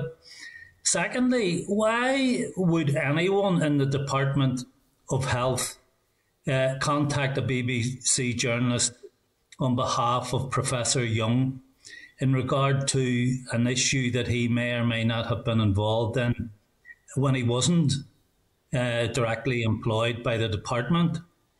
Uh, I mean, I, I, think there are some serious concerns here, and I mean, I would like the, the committee to get some clarity from the department around those issues. Thanks. You're on mute, Colin. Yeah, thank you, Pat. And Jonathan was indicating there as well. Go ahead, Jonathan. Yes, sure. No, I, I would concur with Pat Sheehan's comments. Uh, this is something that does indeed cause me some concern as well. Uh, and I think his points on the record in relation to um, what he has mentioned in relation to the removal of, of tweets or whatever it may be in relation to the case, uh, the department accepting it in its entirety, you know, there there seems to be some element of the lines being blurred on this, and unfortunately, it, it does run the real risk of damaging public confidence, particularly at this time. So I suppose probably I would support Pat Sheehan in terms of bringing uh, more information from the department to us on this. You know, it, what role has the department have, financial or otherwise, in this ongoing case? Okay, members. Well, listen, um, we do need to we do need to exercise caution in relation to uh, ongoing legal proceedings, but I think it would be. Um, a, well, I have an indication there from Paula. Go ahead, Paula, please. Sorry, Chair. Um, well, it, it, was pretty much covered there, and I do agree with you. We do need to exercise caution because I have heard from some journalists that when they have tried to raise issues, there have been issued with libel letters, and I think that there there's just there's too many questions still out there, especially for the likes of Claire Roberts' family who are still 25 years on looking for answers and for um, accountability around this issue. Um, so I think that we do need an update, not just a written one, but I think that we need to look at this as an issue as um, from the health committee's point of view. And if it brings, if it means bringing the health minister here for this issue, I think it's worth it. Okay, so okay, would members be content initially that we will write to the department Colin, asking them I, to provide further clarity? Please. Uh, Chair, I, uh, who's yeah? Is that Alan? Yep. Yeah. Go ahead, thank Alan. you, Chair.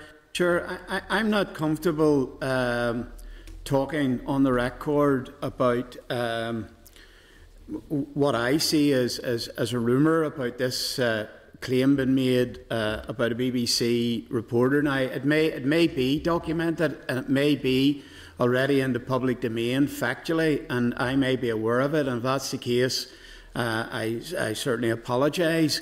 Uh, but um, you know, if, if that is not the case, uh, I, am not really sure, and I'm not comfortable that we as a committee are sitting here in the public domain discussing something uh, that may be true or may not be true uh, at this stage. So uh, I'm just wondering maybe if the chair would rule on that.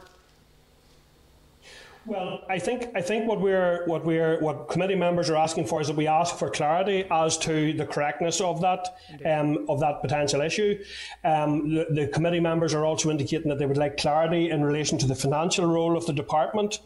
And I think I think it is reasonable that we write to the department and ask them for that clarity, and also um, that we indicate to the minister that this is an issue that may be want to, that may arise at his next appearance on the, on the 11th. And if if required, we can look about an additional session to discuss this issue alone. Um, so would members be content with that that approach that we write initially and, and seek clarity and, and uh, then we can we can then consider how we might approach it then based on that on that clarification? Um, just, content? Just one additional point, Colm, sorry. Um, I know the BMA are still quite keen to get a bit of clarity from the Department of Health around the proposed or the direction of travel around the individual duty of candour. And if we're indicating to the Health Minister that he may be asked about hyponatremia, if he can have an up to date position to provide us at that time. Thank you. Yeah, yeah, I think members are agreed with that. Yeah, just, yes, go ahead, Pat. Just, just yes, I agree with what Paula says, particularly around the issue of a duty of candour. But just come back to what Alan said there. Um, I mean, the, the, the issue about uh, a journalist being asked to take a tweet down, I mean, I can't stand over the veracity of that or not, but it's important that we get confirmation from the department about whether it's true or not. Uh, we're not making any assertions that it is true, uh, but by virtue of the fact that it has been out there in public uh, and on social media, uh, we, we, we need to know if it is true and, and, and if it is true, why did it happen? And Chair, could okay. I, okay, could I add to that and, uh, from Pat Sheehan, if we are writing that it is in particular a question that we need to know is the department financially supporting Dr. Young's case. I think that's important for us to know because whether or not uh, there's been things said in relation to Twitter or online formats, I think as a committee we need to know uh, what the department's role is in this ongoing case. Okay. Okay, members, thank you. I think I think that's fairly clear as to the content of that of that letter. Thank you. Okay, then, members, moving on to um, Moving on to item 14.9 there, which is a copy of a letter to a Mr Jeffrey Donaldson MP in relation to MESH and the Cumberledge report. Um, uh, and, and linked to that is item 14.15, which is from an individual regarding sodium valproate and the Cumberledge report. So, um, members will recall that the committee wrote to the department in September last year to ask for information in relation to the department's working group on the Cumberledge report recommendations. The minister did advise that he would provide a formal response when the work of the group is underway. Members will also remember that the planned informal meeting with those affected by MESH was postponed due to COVID 19. So, have members any other comment they wish to make in relation to either of those two items on, in, in link to the Cumberledge report? Um, okay. Okay. Um, item 14.16 then is from an individual seeking committee support for his request for an independent review into the closure of the, the Valley Nursing Home. Um, so I'm happy to take comment from members, um, but I am conscious that that uh, we have agreed on, on many occasions that any issues that we look at would be regional in nature right, right across the north rather than specific individual cases. So in light of that, um, I do wonder if members think it would be best in terms of committee time if individual MLAs, and I know some of you are engaged with, with this particular, and, and I am myself, just to indicate that as, a, as an interest. I have been extensively involved in relation to that myself, but I wonder would, it, would members be content that individual MLAs continue to deal with that issue rather than uh, an individual home being dealt with by the committee? Would members be content with that? Yeah. Okay, members are content with that. Um, Chair, sorry. I, yeah, go ahead, Pam. Sorry, Chair. It was just on fourteen point nine on the on the mesh issue. What what have we agreed to do with that?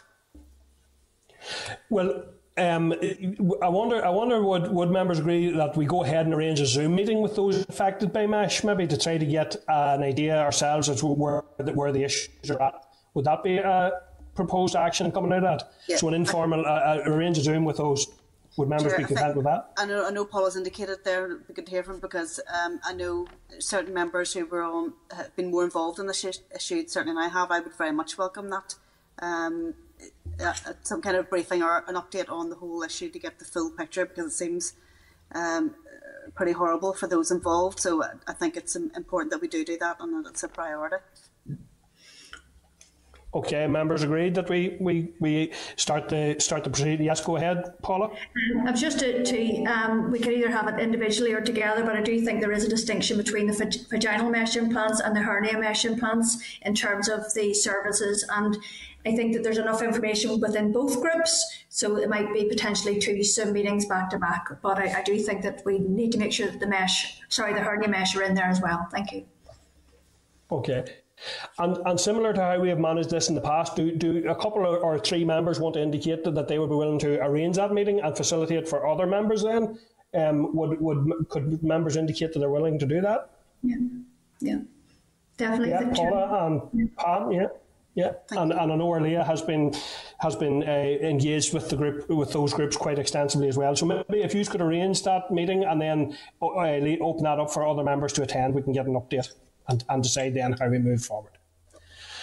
Okay, thank you, members. And just to reiterate on the on the on the Valley Home, we we are agreed that uh, uh, members individually will continue to to work with that uh, with that group in relation to the Clare Valley Home. Thank you. So moving on then, yes, Paula. Yeah. Okay. Okay. Moving. Okay. So. Um,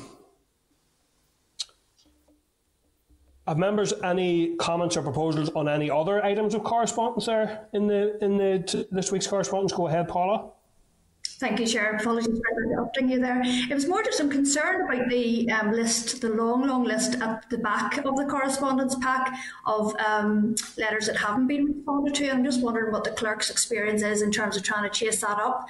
Um, I appreciate the health department are very much under pressure, but some of these issues are dating back as far as August. Yeah. Yeah. Um, is it is it is it possible to give us an update, Clerk, or do you, do you wish to? Uh, is, is it possible to give us any further information on some of those outstanding items of correspondence and questions to the department? Uh, I, what what I can advise members is that this list is chased up uh, weekly between the DALO and the committee team and I will report back to the department that obviously this concern has been expressed today and see if that will shift things on a bit. But I'm not in a position to advise you further on any particular items at this time. But I'll try to make sure we have some more information for next week. Okay. Okay, thank you. And then are members otherwise then content with the actions proposed on the correspondence memo? Uh, just, uh, yeah. Uh, Chair, members content. What, thank you. Uh, uh, Alan here, just one thing if I could uh, yes, raise. Alan uh, Chair. It's the uh, 14.13 about the post-COVID support, the letter that we received. I know that uh, I, I uh, raised this uh, uh, last week at the committee, um, and in the meantime, uh, I know that some individual members and indeed other MLAs have uh, posed questions, written questions to the Health Minister about the situation around this long COVID. Um, I'm just wondering, Chair, if we could, I'm not sure, maybe the clerk already has some action in mind, but if we could perhaps um, correspond with the, the Health Minister and ask just for an update. I know that he did respond to uh, a written question from one of my colleagues back in October about the very subject and said that they, they were aware uh, that there was accumulation of, of evidence that, that, that this uh, long COVID was a very real ailment and that they were doing research into it uh, with a view to, you know, how they would move forward with it. So, uh, if I could maybe propose, if, if it's not already been done, that we write to the Minister just and ask him for an update on what uh, plans his department might have to offer support to those who are suffering from this long COVID. Yeah. Yeah, um, I'm being advised, Alan, that the committee has written on this, so I think we're awaiting a response. I think we have already asked for an update on that and and are awaiting a response. So if you're content, will are you content for us I'm to content make that, that response Chair. and see where that takes us? Thank you. Yeah. Okay, thank you. Okay, members, moving on then to um, the forward. Our members, yeah, otherwise content, uh, that has been agreed. Moving on then, members, to the forward work programme. Item 15 there, can I refer members to the draft forward work programme at tab 15.1 of the pack? By way of update, I can advise members that the Minister's next session with the committee has been scheduled for the 11th of February, just to formally. And are otherwise, are members content to note the forward work programme then, as presented? Yeah, agreed. Thank you, members. So moving on then, members, to any other business. Do members have any other business for the meeting today? And Jonathan, I know you had indicated something there. Yeah, no, thank you, Chair. Um, it's in relation to Unison's public commentary surrounding the military support in our hospitals. It's rightly caused a lot of concern, both from its members and indeed the wider public. At a time when we should be calling for all the help we can get, I, I'm absolutely flabbergasted that Unison seemed to be adopting a different approach from that. So I would ask that the committee agree to write to Unison uh, to explain their position. It seems that totally at conflict with what they have previously said and our experiences of the committee. Mr. Chair, I, I, well, I would. Um, yeah. I, I, I would Go second ahead, that. uh, I, I would second that, and I would also ask that uh, in that letter that we ask them if the social media post uh, last night published on Facebook was sanctioned uh, by their leadership or indeed their, their health representatives. Uh, and Chair, uh, I, would like to speak on the, the subject when you permit. Um, so I have Pat Sheehan indicating there as well. Pat, go ahead. Uh, yes, Chair. Um, I, I'm, I've no intention of making a row out of this, uh, none whatsoever. Uh, I mean, if uh, if, if the, these British soldiers are, are, coming in to help out, uh, it's it's no real concern of mine. My only concern is that they don't get in the way of the real professionals who are doing the work to, to, to save lives. Um, and I mean, I, I, we have always said that we'll take help from wherever we can get it in in the course of this pandemic. Uh, to be honest, I think this is the slamming the dead cat down on the table to deflect attention away from the inadequacies in the health department at the minute. It's clear that they have no strategy to deal with this pandemic, uh, and that's the fundamental problem here. As I said earlier on, there's no rescheduling of cancer treatments in Australia, China, Taiwan, Hong Kong, Singapore, South Korea, Vietnam, and so on. But we have to do it here. And we have to do it because we have been hanging on here to the coattails of this completely incompetent and inept British government. Uh, we haven't a strategy of our own in the health department.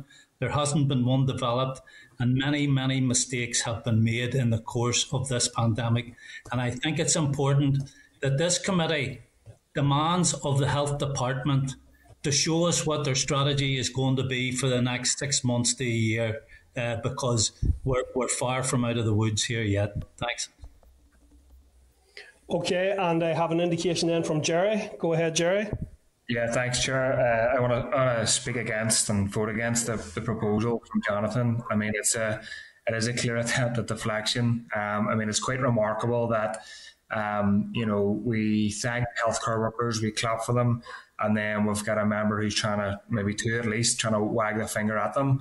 Um, and I think the the point here being that you know we've failed to see action um, to tackle the fact that there's so many private hospital beds. We fail to see any action to learn, as sort of Pat indicated, from other countries like New Zealand. We fail to see zero COVID approach adopted. I mean, the failures are long, there's many of them.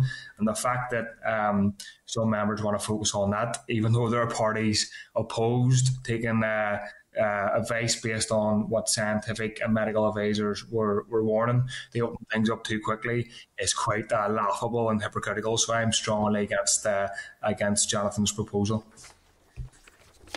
Um, I have an indication then from Pam, and then I'll go to Paula. Uh, thank you, Chair. So Pam first. Uh, thank you. Sure, I always look forward to Pat uh, sorry, taking Alan, me on Alan, a... Alan, sorry, sorry, I'll go, Alan, I'll come back to you. I had asked for Pam, uh, I had asked sorry, for Pam Cameron, and then Paula, Chair. and then I'll come back. You're okay. pardon. Go ahead, Pam. Thanks, Chair, and obviously I will be uh, supporting the proposal. Um, I have to, s- I have to say, I mean, my office has been inundated on calls from actual Unison members who are horrified by what went out last night. So I think they absolutely do have questions answered on this.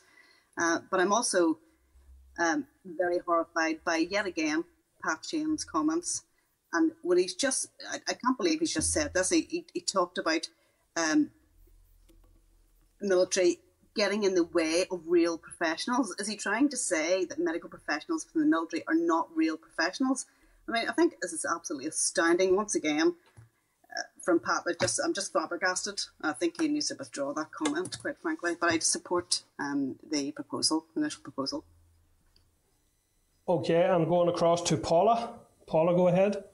Um, thank you, Chair. And I don't necessarily want to get embroiled in this argument here today. I think that it's it's actually unnecessary. I was working till nine o'clock last night, and so I didn't actually see the tweet. I don't really care about what the going, comings and goings about that. But I do think that Pat's um, comment around getting in the way of real professionals was crass.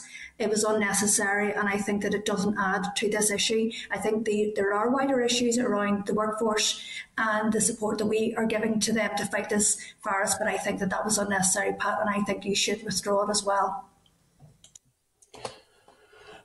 Okay, and I'm going then across to Alan. Uh, Alan, thank, go ahead, please. Thank you, Chairman. Uh, Chairman, as I was saying, I, when we talk on these subjects, I, I always look forward to Pat taking us on a tour uh, of South Asia. Um, now, just in relation to uh, this uh, Facebook post by Unison last night, just to put the thing, uh, uh, my position into perspective, um, I come from a very working class background, and my, my politics are steeped in, in fighting for workers' rights. I'm certainly not uh, anti union, but I have to say that the Facebook post that was put out last night in the name of Unison must be quite unique yeah. in uh, trade union history, uh, insofar as uh, a union appears to be put out by efforts to actually improve and ease the working condition uh, of their members. And in that post uh, on Facebook, they said that they hadn't been consulted mm-hmm. and that they were uh, going to be in conversation with the chief nursing officer. They were demanding to see information in relation to staffing pressures. Uh, they want full transparency in relation to staff pressures across our hospitals. And they're going to write to the Minister and demand detailed reasons uh, for this decision. Surely this union uh, is in a better position than any of us to know exactly what all those pressures are, and they don't need to ask anybody. Other than uh, the members that they represent. And also, they were calling on staff being brought in from the private sector. I, I thought unions were opposed uh, to that particular manoeuvre. And, you know, some people, some people have indicated to me this morning that they think that this was maybe some sort of an anti uh, army agenda. And the reason why they're saying that is that just a few weeks ago, uh, the Northern Ireland Ambulance Service announced that the PSNI and uh, Fire and Rescue Service drivers were coming in to help. And indeed, ambulances from the Republic of Ireland came north uh, to help uh, to help out the ambulance service. And I didn't hear the union then registering any complaints or demands for a rationale or looking for evidence of need for those particular manoeuvres being taken. I just want to place on record, I think that the workers in our hospitals should at least be, they should be reassured that the Minister of Health is continually fighting their corner, and he has been since he took up his post. Uh, really, really disappointed uh, with Unison, uh, and I think that the, the, the second uh, Facebook post that they put out in the early hours of the morning uh, really was it was uh, uh, really pushing damage limitation uh, to the limit and, and, and really the old advice about when you've dug yourself into a hole you should stop digging I think is, is very very relevant uh, to this situation. Thank you Mr Chairman. Okay, thank you, thank you, members, and that, that has been a, a wide-ranging discussion. I have to say, um, I was, uh, I have to say, rather shocked to find out that, that things had got to a stage where that this measure was required, because it's my understanding that that, that process can only be initiated where the requesting party can demonstrate that the that the civil contingency is is at the point of being overwhelmed, and I think there are legitimate questions around a range of workforce issues um, in relation to how we have got to this point. Now, I am I have become increasingly aware over the past couple of weeks, and actually yesterday, in, in advance of this coming out, I wasn't aware of that at all. But I had actually asked a number of written questions to the minister yesterday in relation to the process of return to practice for nurses and also the workforce appeal, because it has come to my attention increasingly over the past number of weeks that there are potentially hundreds of experienced nurses, of our own nurses, out there in our community who have requested to come back into the front line to assist with this pandemic. Some of them have never had their application acknowledged. Some of them have went through an extensive process which involves them at times working for 10 weeks at their own expense, buying their own uniforms, paying for their own vaccinations, and they, they are fully committed and went through that process and have still not been called forward in an emergency situation by our Department of Health. Now, it's my understanding that there are experienced ICU nurses, respiratory nurses, nursing consultants, and palliative care nurses who are asking to be brought back, and they have relevant previous experience here. So I do question that element of it, I have to say, and I think that's relevant. It's clear there are there are concerns from the unions as well in relation to that process and how that has all come about. So what I think we should be considering is, first of all, it's my understanding that Charlotte McArdle, Chief Nursing Officer, made this request. And I think it would be uh, very, very appropriate that we would ask Charlotte to come and brief the committee on the circumstances that have led to this uh, to this situation arising, because I think it is a reflection of failure to plan uh, or failure to act uh, quickly on the amount of nurses who are trying to enter the workforce, and also people who are trying to become vaccinators to take pressure off frontline health workers. We've seen a similar blockage. Um, so I think initially we should look at speaking to Charlotte McArdle. I'm aware there are issues with BSO, and I think we may need to to ask them to provide us with an update on the reasons for these blockages. And I think we should, right, it, it's not our role to hold Unison to account in particular, but I think we should maybe write out to all of the unions and ask them for an update from them in relation to their workforces and the pressures they're facing at the present time. So I, I, I think that's something that, that the committee should take note of, and I, I would uh, I would ask uh, members, would you agree that we seek a briefing from Charlotte McArdle into this uh, into this situation, and that we also ask the unions to update us with uh, with their workforce concerns. Sure. Are members content with that? Sure. I, I have no problem in seconding your proposal in writing to uh, the other um, un- unions and indeed to government ministers on this issue. But let's not deflect away from the reality. Absolutely. Because that's what's that's what's happening here. We need help wherever that may come. It should come as no shock to Unison, given the fact that at the previous two committees, the minister, when he was when he came to the committee, was asked about this, said that if it came a time that he would require their assistance, he would call for it. It's something that has been done right across the United Kingdom. Unison in England welcomed the deployment of the military to help alongside the medical professionals. It's time we take the politics out and act grown up, and where the help is needed, let's provide it. So I have no problem in supporting your proposal as well to get those briefings if that is an issue in which you've identified. Here. Okay, um, so so members are, are members content then with that course of action in relation to that. Yeah, members are content. Okay, Sorry, thank sorry, members. Alan, Alan and my proposal was that uh, where that was agreed, wasn't it? Uh, we, will, my, we, we have agreed that we will ask Charlotte McArdle to brief the committee and that we will write to all unions asking them to update us on their workforce uh, There's a concerns proposal on and, the floor, and Mr. issues at the present Chairman. There's a proposal put on the floor by uh, Jonathan and seconded by myself. Uh, and uh, that has to be discharged, Mr. Chairman. Uh, I, I'm quite happy to support the actions, the subsequent actions that you have uh, put forward, but I don't think that you can ignore uh, a proposal that has been put on the floor and seconded by members of this committee. Great. Well, what, what I have what I have did, what I have done, Alan, there is I have I have uh, made a counter proposal that we write to all the unions, including Unison, and ask them them to update us. So I'm I'm, I'm putting that as a counter proposal. No, there's a quite And- and specific thought- proposal thought- on the floor, was- Mr. Chairman, that we write to uh, Unison, uh, and I added uh, some words Okay. to the proposal that Jonathan put on the floor, which I presume the clerk will have uh, will have noted.